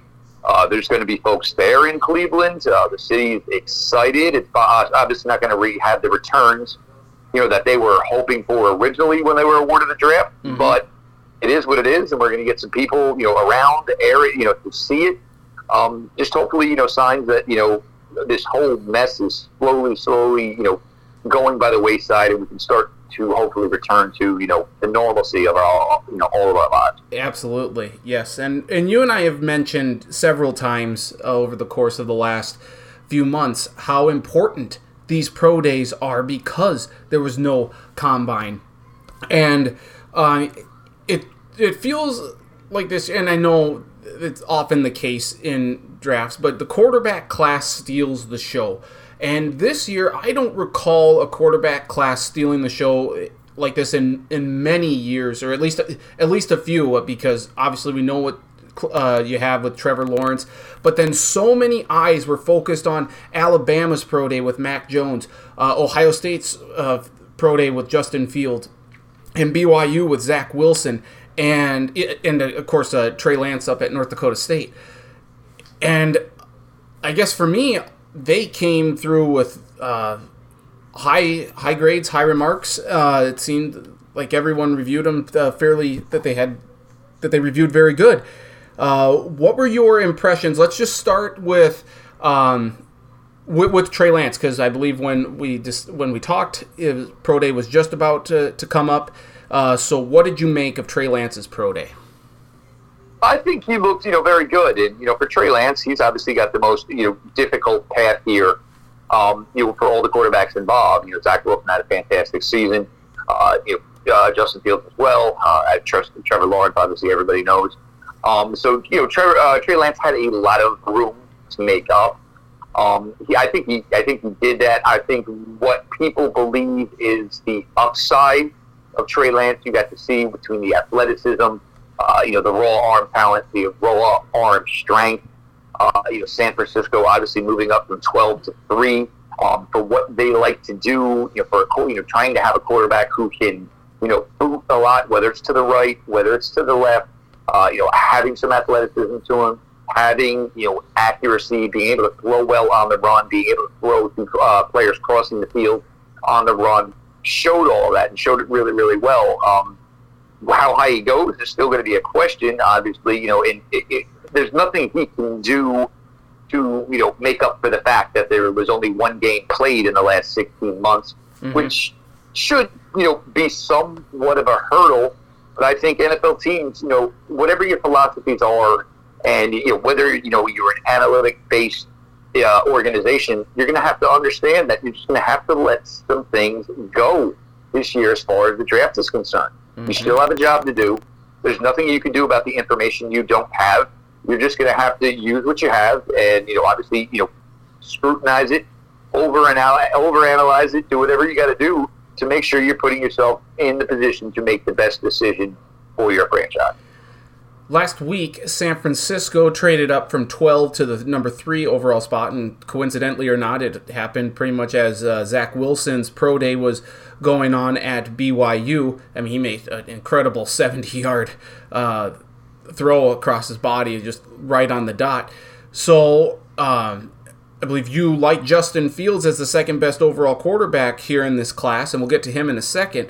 But what did you make of Zach Wilson's uh, pro day? Was it, I mean, are people going to just get all caught up in the pro day rather than looking at the tape and seeing what he did? Uh, but just how, I mean, it seems like he solidified himself kind of in that two spot to the Jets unless they trade with someone.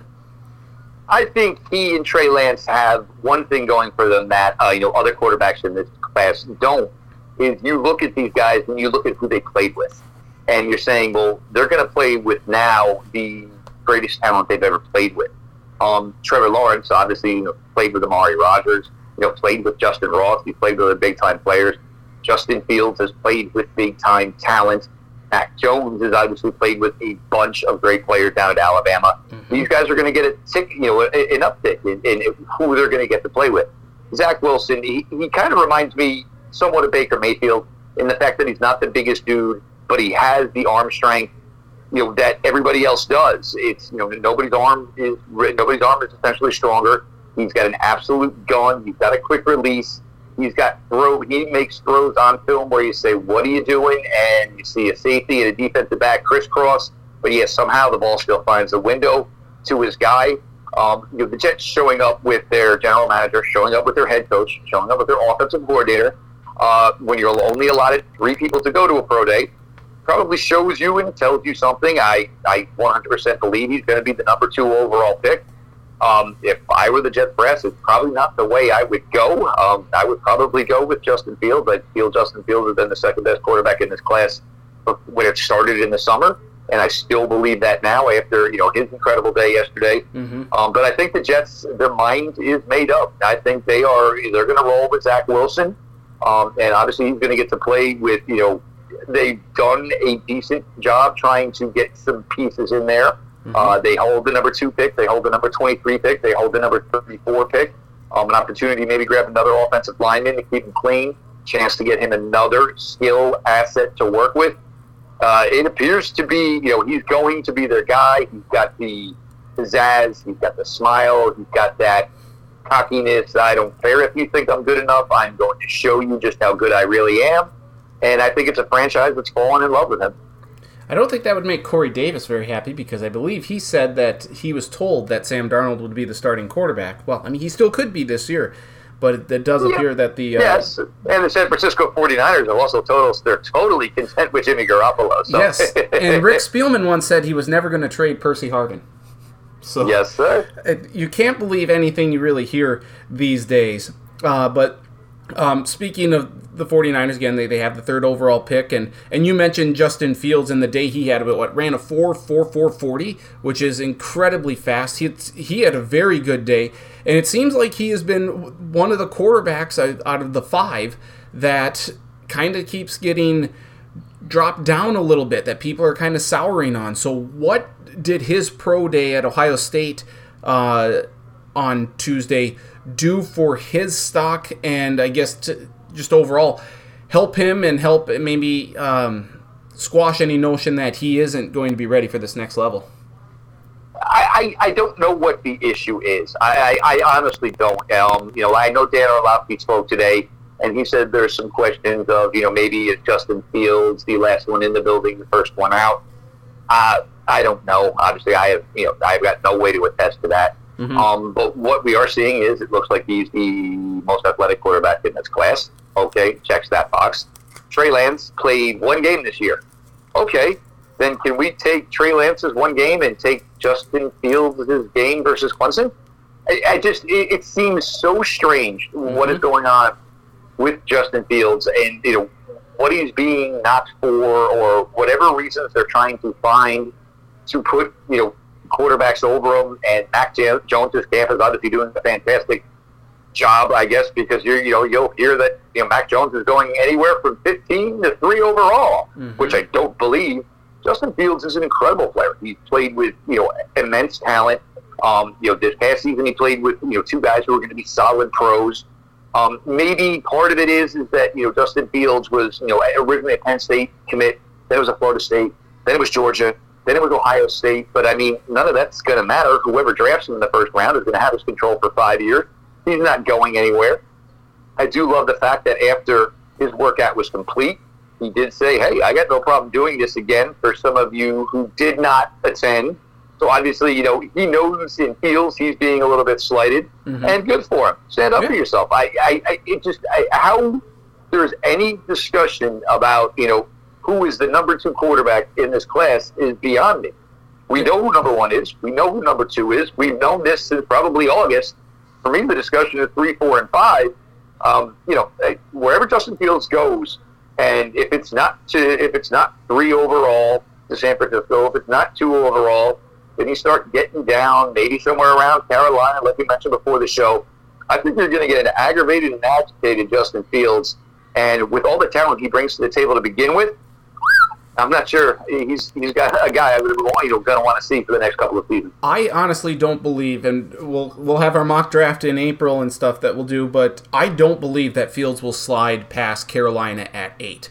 I just don't because I I think Atlanta's going to look at taking a quarterback here in the future. I mean, and they could take Kyle Pitts, uh, the tight end from Florida, who had a monster day at his pro day, but I.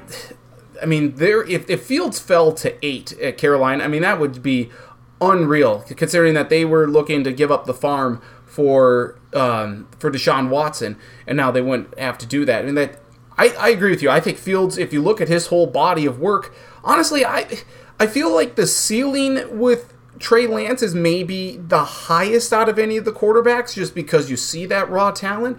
But if you look at the body of work, I mean, he played one year and a game and, mm-hmm. at FCS level, and you see what Justin Fields did. I agree with you. I don't, I don't understand why Fields is getting slighted as much as he is.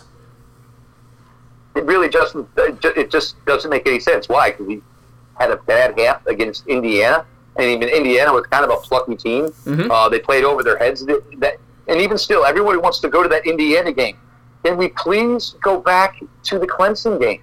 Mm-hmm. And the fact that, I mean, he couldn't breathe for about 25 seconds, got into a huddle, had to call a play, basically hold his breath, let the pain subside, and then run the play. Yeah. I, I, it's, it's, it, again, it's why it's being done. I mean, you know, is it maybe negative smoke where people are trying to get all the attention away from Justin Fields, hoping, you know, maybe that'll slide? It makes zero sense to me.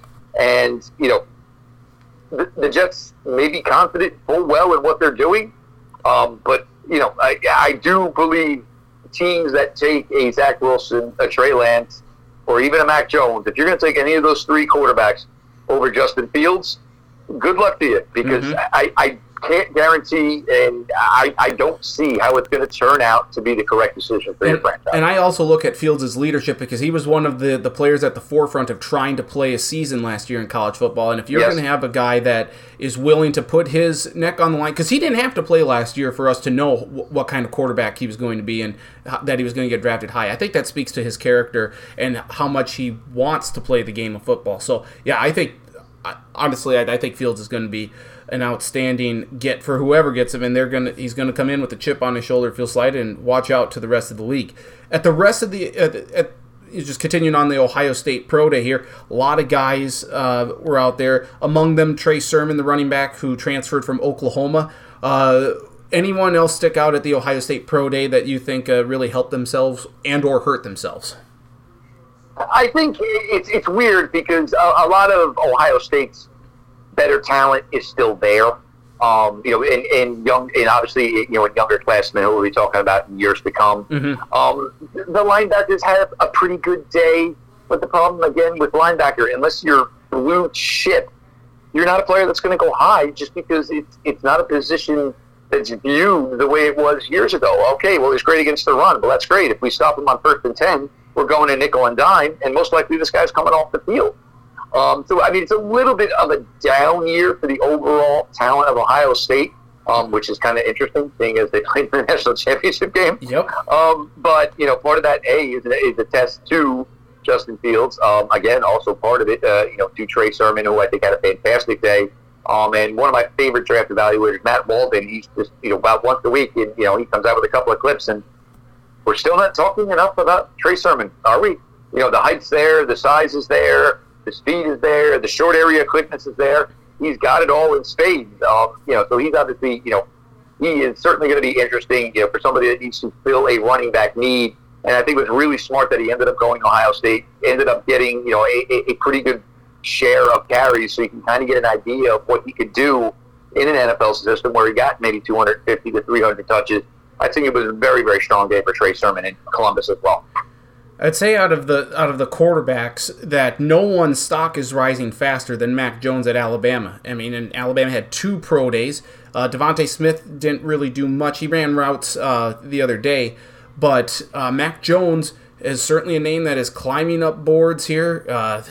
People think he could be the perfect fit for Kyle Shanahan there at San Francisco at three. I think that's obviously taking him a little higher, but if if it fits the scheme, then maybe that's it. But what did you make of his pro day, uh, or pro days, I should say, there at Alabama? I'll be honest with Mac Jones. I, I just don't see it. Um, you know, I, I know Alabama over the last few years has shifted in understanding that, you know, and this is where they ended up, you know, you know, not you know not playing for a national championship for a couple of years is they were so focused on defense they kind of just felt that their offense where they were very strong in running the ball would translate. But then you know you started to see look if teams are going to throw the ball 50 times uh, you know eventually they're going to hit enough of them and these teams are going to score in the 20s so what did Nick Saban do? All right go get me all the top quarterbacks in the, in the country. Go recruit all the top wide receivers in the country. If people want me to score 70 points a week that's it. We're going to start scoring 70 points a week uh, Mac Jones, I, I, see now for me, I would love to have said, "Hey, can we see Zach Wilson? Can we see Trey Lance? You know, run one week with the Alabama offense where you have these truly gifted players." I, you know, I think Mac Jones is going to be in the NFL a long time.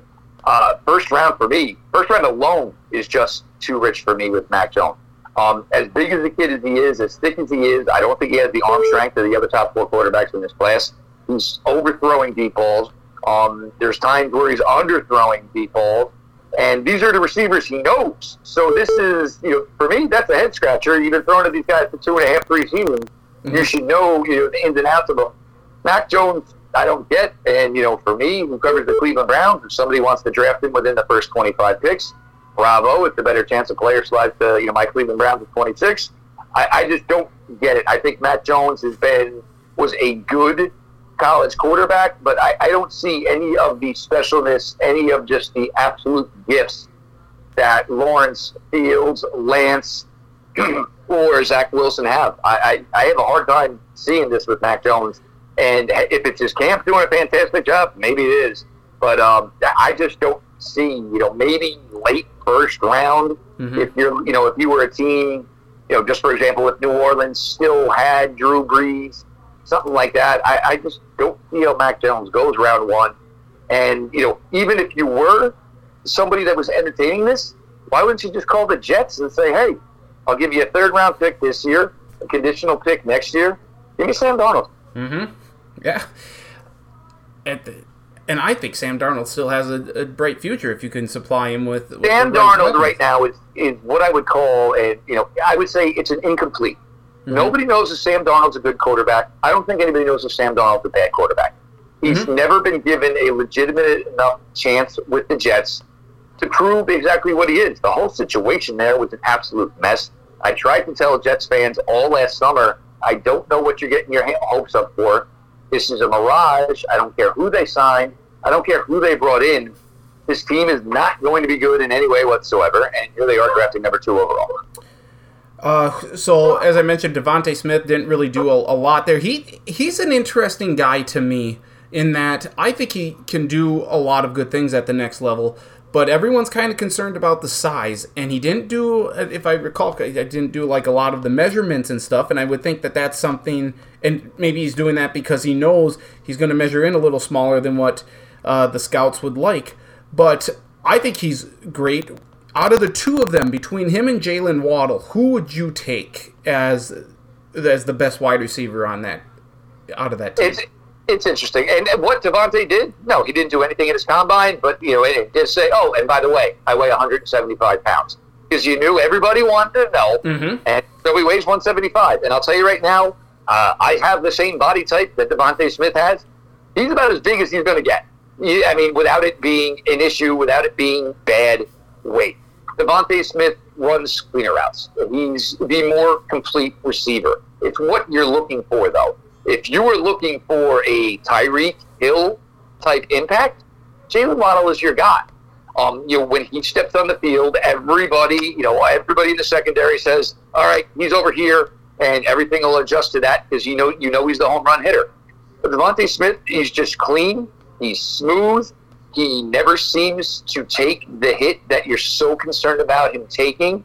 And of course, now the league has done so much to make sure that these guys are not going to take these hits anymore by levying heavy fines and kicking players out of game. For me, if I'm looking for the more complete receiver, I'm going to take DeVonta Smith. If I'm looking for somebody who's going to be a knockout punt returner, uh, somebody who's going to put the fear of death into a defense when he comes on the field because I can do so many things with him mm-hmm. and he's just that fast, then you want Jaylen Waddle. I think both players are easily going to go top 20. Uh, I don't have any concerns about that. Um, for me, though, if I'm looking for a true one day number one wide receiver, it, it would be DeVonta Smith. Is Patrick Surtain going to be the number one uh, cornerback taken, or is that going to be Caleb Farley at Virginia Tech? Actually, Nathan, it's going to be neither. Okay. It is going to be Jaycee Horn. Okay. Jaycee Horn, and that, now this is why this is such a fun cornerback class because we're actually talking about three legacy kids here. Um, two former stars at the cornerback position, and of course, Joe Horn's son. Jaycee Horn, his testing was off the charts. Um, he put together one of the best cornerback testing workouts ever. Not last five years, not last ten years, ever. um, and plus, he's he's already got that veteran savvy to him when he's in a little bit of a trail technique, he's real smart. He can find a way to pinch his ring finger to pinky finger, have a little handful of jersey, a little handful of something. He's a very, very smooth player. Caleb Farley, the injuries. Look, we're talking about a guy now who didn't play the 2020 season. He's just now having his second back procedure in a year, and there's also an ACL tear on the resume. So now you don't have time speed. You don't have any tape to go off of since November of 2019. You've got an injury concern. When you have a draft grade on somebody, you have empty boxes with Caleb Farley. It's certainly going to make for an interesting case for him. You know, he may end up going to the 20s, and then you're going to have a whole bunch of teams start scratching their heads going, didn't think he was going to be here. Well, where are we on him?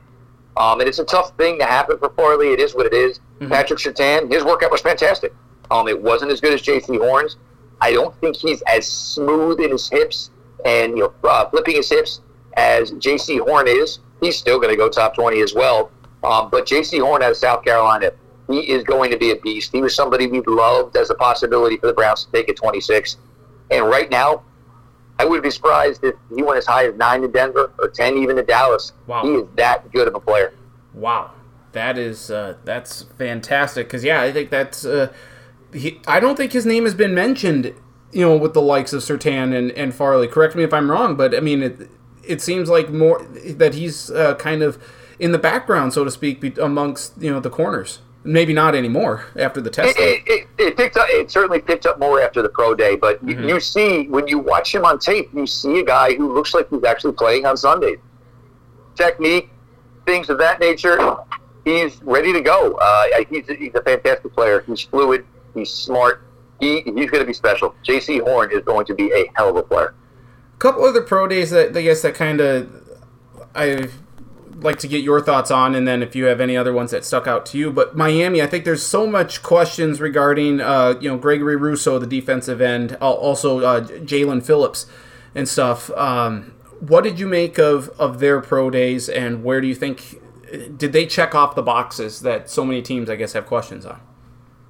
I think Gregory Russo, Rousseau probably did not have the day everybody was hoping for.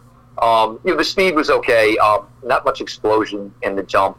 Um, you know, and but it's, it's interesting though because he's still over six. Uh, he's still over six six, and he has a lot of experience of playing in the inside as well. So if you get to the latter part of round one, um, and everybody, oh well, maybe he's only a rotational defensive end. Well, that's okay. These teams drafting later in round one they're not necessarily looking to draft a starting player. The Browns right now don't necessarily, if Greedy Williams' health is okay, they're not drafting a player who's going to start. at 26. Mm-hmm. Um, if you're a player, if you're a team like Kansas City, and say, "Oh, well, we, would always love to use one more pass rusher," Greg Rousseau fits that bill. Mm-hmm. Jaelan Phillips, it was an incredible workout, absolutely incredible. And if it wasn't for the fact that he medically retired from UCLA, we would have ourselves a top 10 edge in this class, most likely, in Jaelan Phillips. But what happened? You know, and apparently it's concussion related. Well, how many have you had? And, you know, how do I roll the dice on this that, you know, you don't take one hit in the summer and I don't see you for four months. I don't see you for a season. Mm-hmm. Um, and of course, you know, medicals, as we talk about every year, Nathan, that, that's the most difficult one to be privy to. Um, mm-hmm. And I don't think anybody truly knows the story with Jaelan Phillips. It was a good year at Miami. He looked really good, tested through the charts, tested off the charts the other day on Monday. But that there's that big, you know, rain cloud essentially hanging over him that nobody knows about his health, and you know, it's very difficult to you know gamble a really high pick where you need help on somebody that you know is coming into the league with a big, long medical. And we said it last year that it would it would certainly be a little more difficult uh, and stuff. You know, drafting, doing the virtual draft and stuff, and you know this year even more difficult. Like I said, with that lack of film and the such the, the, the gap in between times that a lot of these guys have played, and yeah, with the concussions, that certainly. Um, troublesome. So we'll see where he goes. And then uh, UNC. I mean, we've mentioned uh, Michael Carter, the running back, uh, a few different times here. Had a, thought he had a good Senior Bowl down there in Mobile. Um, what'd you make of his day, and um, anyone else at North Carolina that stuck out to you? I, I think his day was just basically affirmation. Everybody saw what he did the Senior Bowl. Everybody saw the athleticism. Everybody saw the fact that he can do some things out of the backfield as a receiver. Um, not somebody who's going to go round one um, but he's going to be able to come on the field and he's going to be able to give you some juice. Everybody's looking for a back who can give you some Alvin Kamara type of uh, ability, and I think you get that from a player like Michael Carter. I think one player that really is picking up steam from UNC as well is uh, Dyami Brown, the wide receiver. He was somebody you really thought was maybe going to be an early day three selection. Seems to be locked in now at day two. Uh, runs the deep routes very well. Is able to create separation and once you get past that flurry of five to seven that go in about the first 40 to 45 picks or so, you're going to get yourself in that 45 to 64 range. And, you know, it's probably going to be a good team drafting later in each round. It's going to bring in somebody like Danny Brown. And they're going to be really, really surprised what they have. A guy that can contribute, you know, in shorter routes, you know, where you're looking for YAC, you know, crucial third and seven, you know, can he move the chains? And somebody can also contribute on you know the deep flip in the field position type of route. Any other pro days? Any other uh, workouts? Um, anything else stand out to you over these last few weeks? Well, I would say today, from coming from Kentucky. Now we've had some of the bigger names, you know, Daniel Jeremiah, these types of guys, try to tell us about you know Jamin Davis and you know Kelvin Joseph, cornerback. And, you know, when they start saying names that, you know, oh, these guys could maybe go top 32, at the time, everybody's like, hey. but basically what they're telling you is these players are going to test off the charts. Jamin Davis had a 41 inch vertical uh, today for a linebacker. Um, he's got long, long arms, still put up over 20 bench reps. Uh, ran in the four fours. Uh, the tape is there. He can go sidelines to sidelines. Not a lot of teams value linebacker high anymore, but a player like Jamin Davis is one that's probably never going to come off the field. And Kelvin Joseph was a name that people tried to mention, you know, at these higher names, you know, but no, but there's Surtain, but there's Samuel, but there's Jason, you know, Jaycee Horn, and you know, and now you get today, you apparently blazed, uh, you know, in uh, the four threes, and that's a player like that gets himself on the map. People are going to go, you know, I'm telling you right now, there are NFL teams right now doing everything they can, firing up Kentucky, Kentucky defensive film, getting themselves a little bit more, you know, situated with these two players. But they both had very, very excellent days today, and probably two players that you know will be drafted, you know, before before pick sixty four. Awesome for them. Uh, and just for the record, again, I'm, I'm high on Kellen Mond. Uh, any thoughts on how he tested? I like Kellen Mond. I'm with you. Uh, I think still a little rough around the edges. Mm-hmm. Um, but I think he was given the opportunity this year where it was kind of like, look, this is your show. Go do your thing. You know, a mistake or two might happen. Don't let it fester. Don't let it fluster you. And you know, and then obviously went down to the Senior Bowl. Looks great there. I mean, potential starter one day, but you know, if you're going to look for you know a backup, somebody you want to groom, Kellen Mond, you know, maybe top three rounds. You, know, you like the size, you like the arm strength. Uh, he's able to throw the ball at all levels. Fun player. Yeah, I think he's going to be a certainly not a starter this year, but I think he's got the potential. You give him a couple years and fine tune his game. I think he's got the potential to be a, a, big breakout star, and he, he seems to he has that moxie about him. He says he's ready to prove people wrong, and that's that's what I like to see. Jeff, I always appreciate the time, my friend, and uh, I look forward to chatting with you a bunch in April here uh, as we uh, get ever so closer to the NFL draft. Uh, thank goodness it's here. And uh, happy birthday again, and uh, looking forward to talk with you soon. No problem at all, Nathan. All the best. Thank you, Jeff. To Jeff Lloyd II from the Locked On Browns podcast. I mean, it's hyperbole. No, it's not hyperbole. He's just he's so good. He's he's so knowledgeable about what he talks about. It's just great. Uh, love talking football with him and having him on the podcast. He's great. So again, uh, do yourself a favor, especially any Browns fans out there. Go get the Locked On. Listen to the Locked On Browns podcast. Jeff Lloyd uh, does great work. Uh, Pete Smith, there is Pete Smith, right? It, better be. If I got his name wrong, that would not be good. Um, but yeah, I mean, just Jeff, Jeff knows so much. He, he's very good at what he does. And yes, it is Pete Smith. I, I don't know. I even doubted myself. So uh, yeah, take a listen to that. Then we'll have Jeff on multiple times, uh, hopefully three times in April, previewing you know the, talking about the offensive players in this draft, talking about the defensive players, and then a mock draft the week of the NFL draft, which it, it it's it's coming soon, folks. It, we're here. It's a month away. We're very excited for that. Uh, hope you've enjoyed this week's edition of the Sports Block Podcast. We talked March Madness, we talked baseball, we talked NFL, we talked you know NFL draft. It's it's a great time of the sports calendar. Uh, so enjoy the Final Four on Saturday. First Final Four again ever with no teams from the Eastern Time Zone, but specifically no teams east of the Mississippi River, which again means no teams from the Eastern Time Zone. It's just a different way of saying it. Uh, so fascinating. Can UCLA complete their run? I don't think so. Gonzaga is just the best team. Gonzaga is going to win the Final Four. They're going to com- uh, cap off the undefeated season. They're just fantastic and they're fun to watch. Like this is not a team that I think you could say like, oh, I don't want Gonzaga to win. This is this is a team. This is a program that you can get behind and want to see succeed and win year in and year out. Marks you one of the best. Uh, so if you have the, uh, of course, our baseball pre, uh, predictions and, and, the preview and stuff. So enjoy opening day. The Masters is coming up next week. NFL draft at the end of the month. It's fantastic. So for Travis and Jeff. I'm Nathan. Thank you so much for listening to this week's edition of the Sports Block Podcast. Again, available on podcast.com. Follow me on Twitter at Stacken. Follow uh, Travis Krins on Twitter at Travis Krins. Jeff Lloyd at Jeff underscore LJ underscore Lloyd. Uh, you can get the Locked On Browns podcast at Locked On Browns. Uh, Facebook, Nathan Stack, and a link to the podcast posted middle to later part of each week. So, for Jeff and Travis, I'm Nathan. Thank you so much for listening to this week's edition. Enjoy the Final Four. Enjoy this beautiful weather that's coming, the warmer weather. And we will be back next week to recap the Final Four, talk baseball, talk maybe more NFL draft, and preview the Masters. And see what else comes up on the uh, on the sports docket.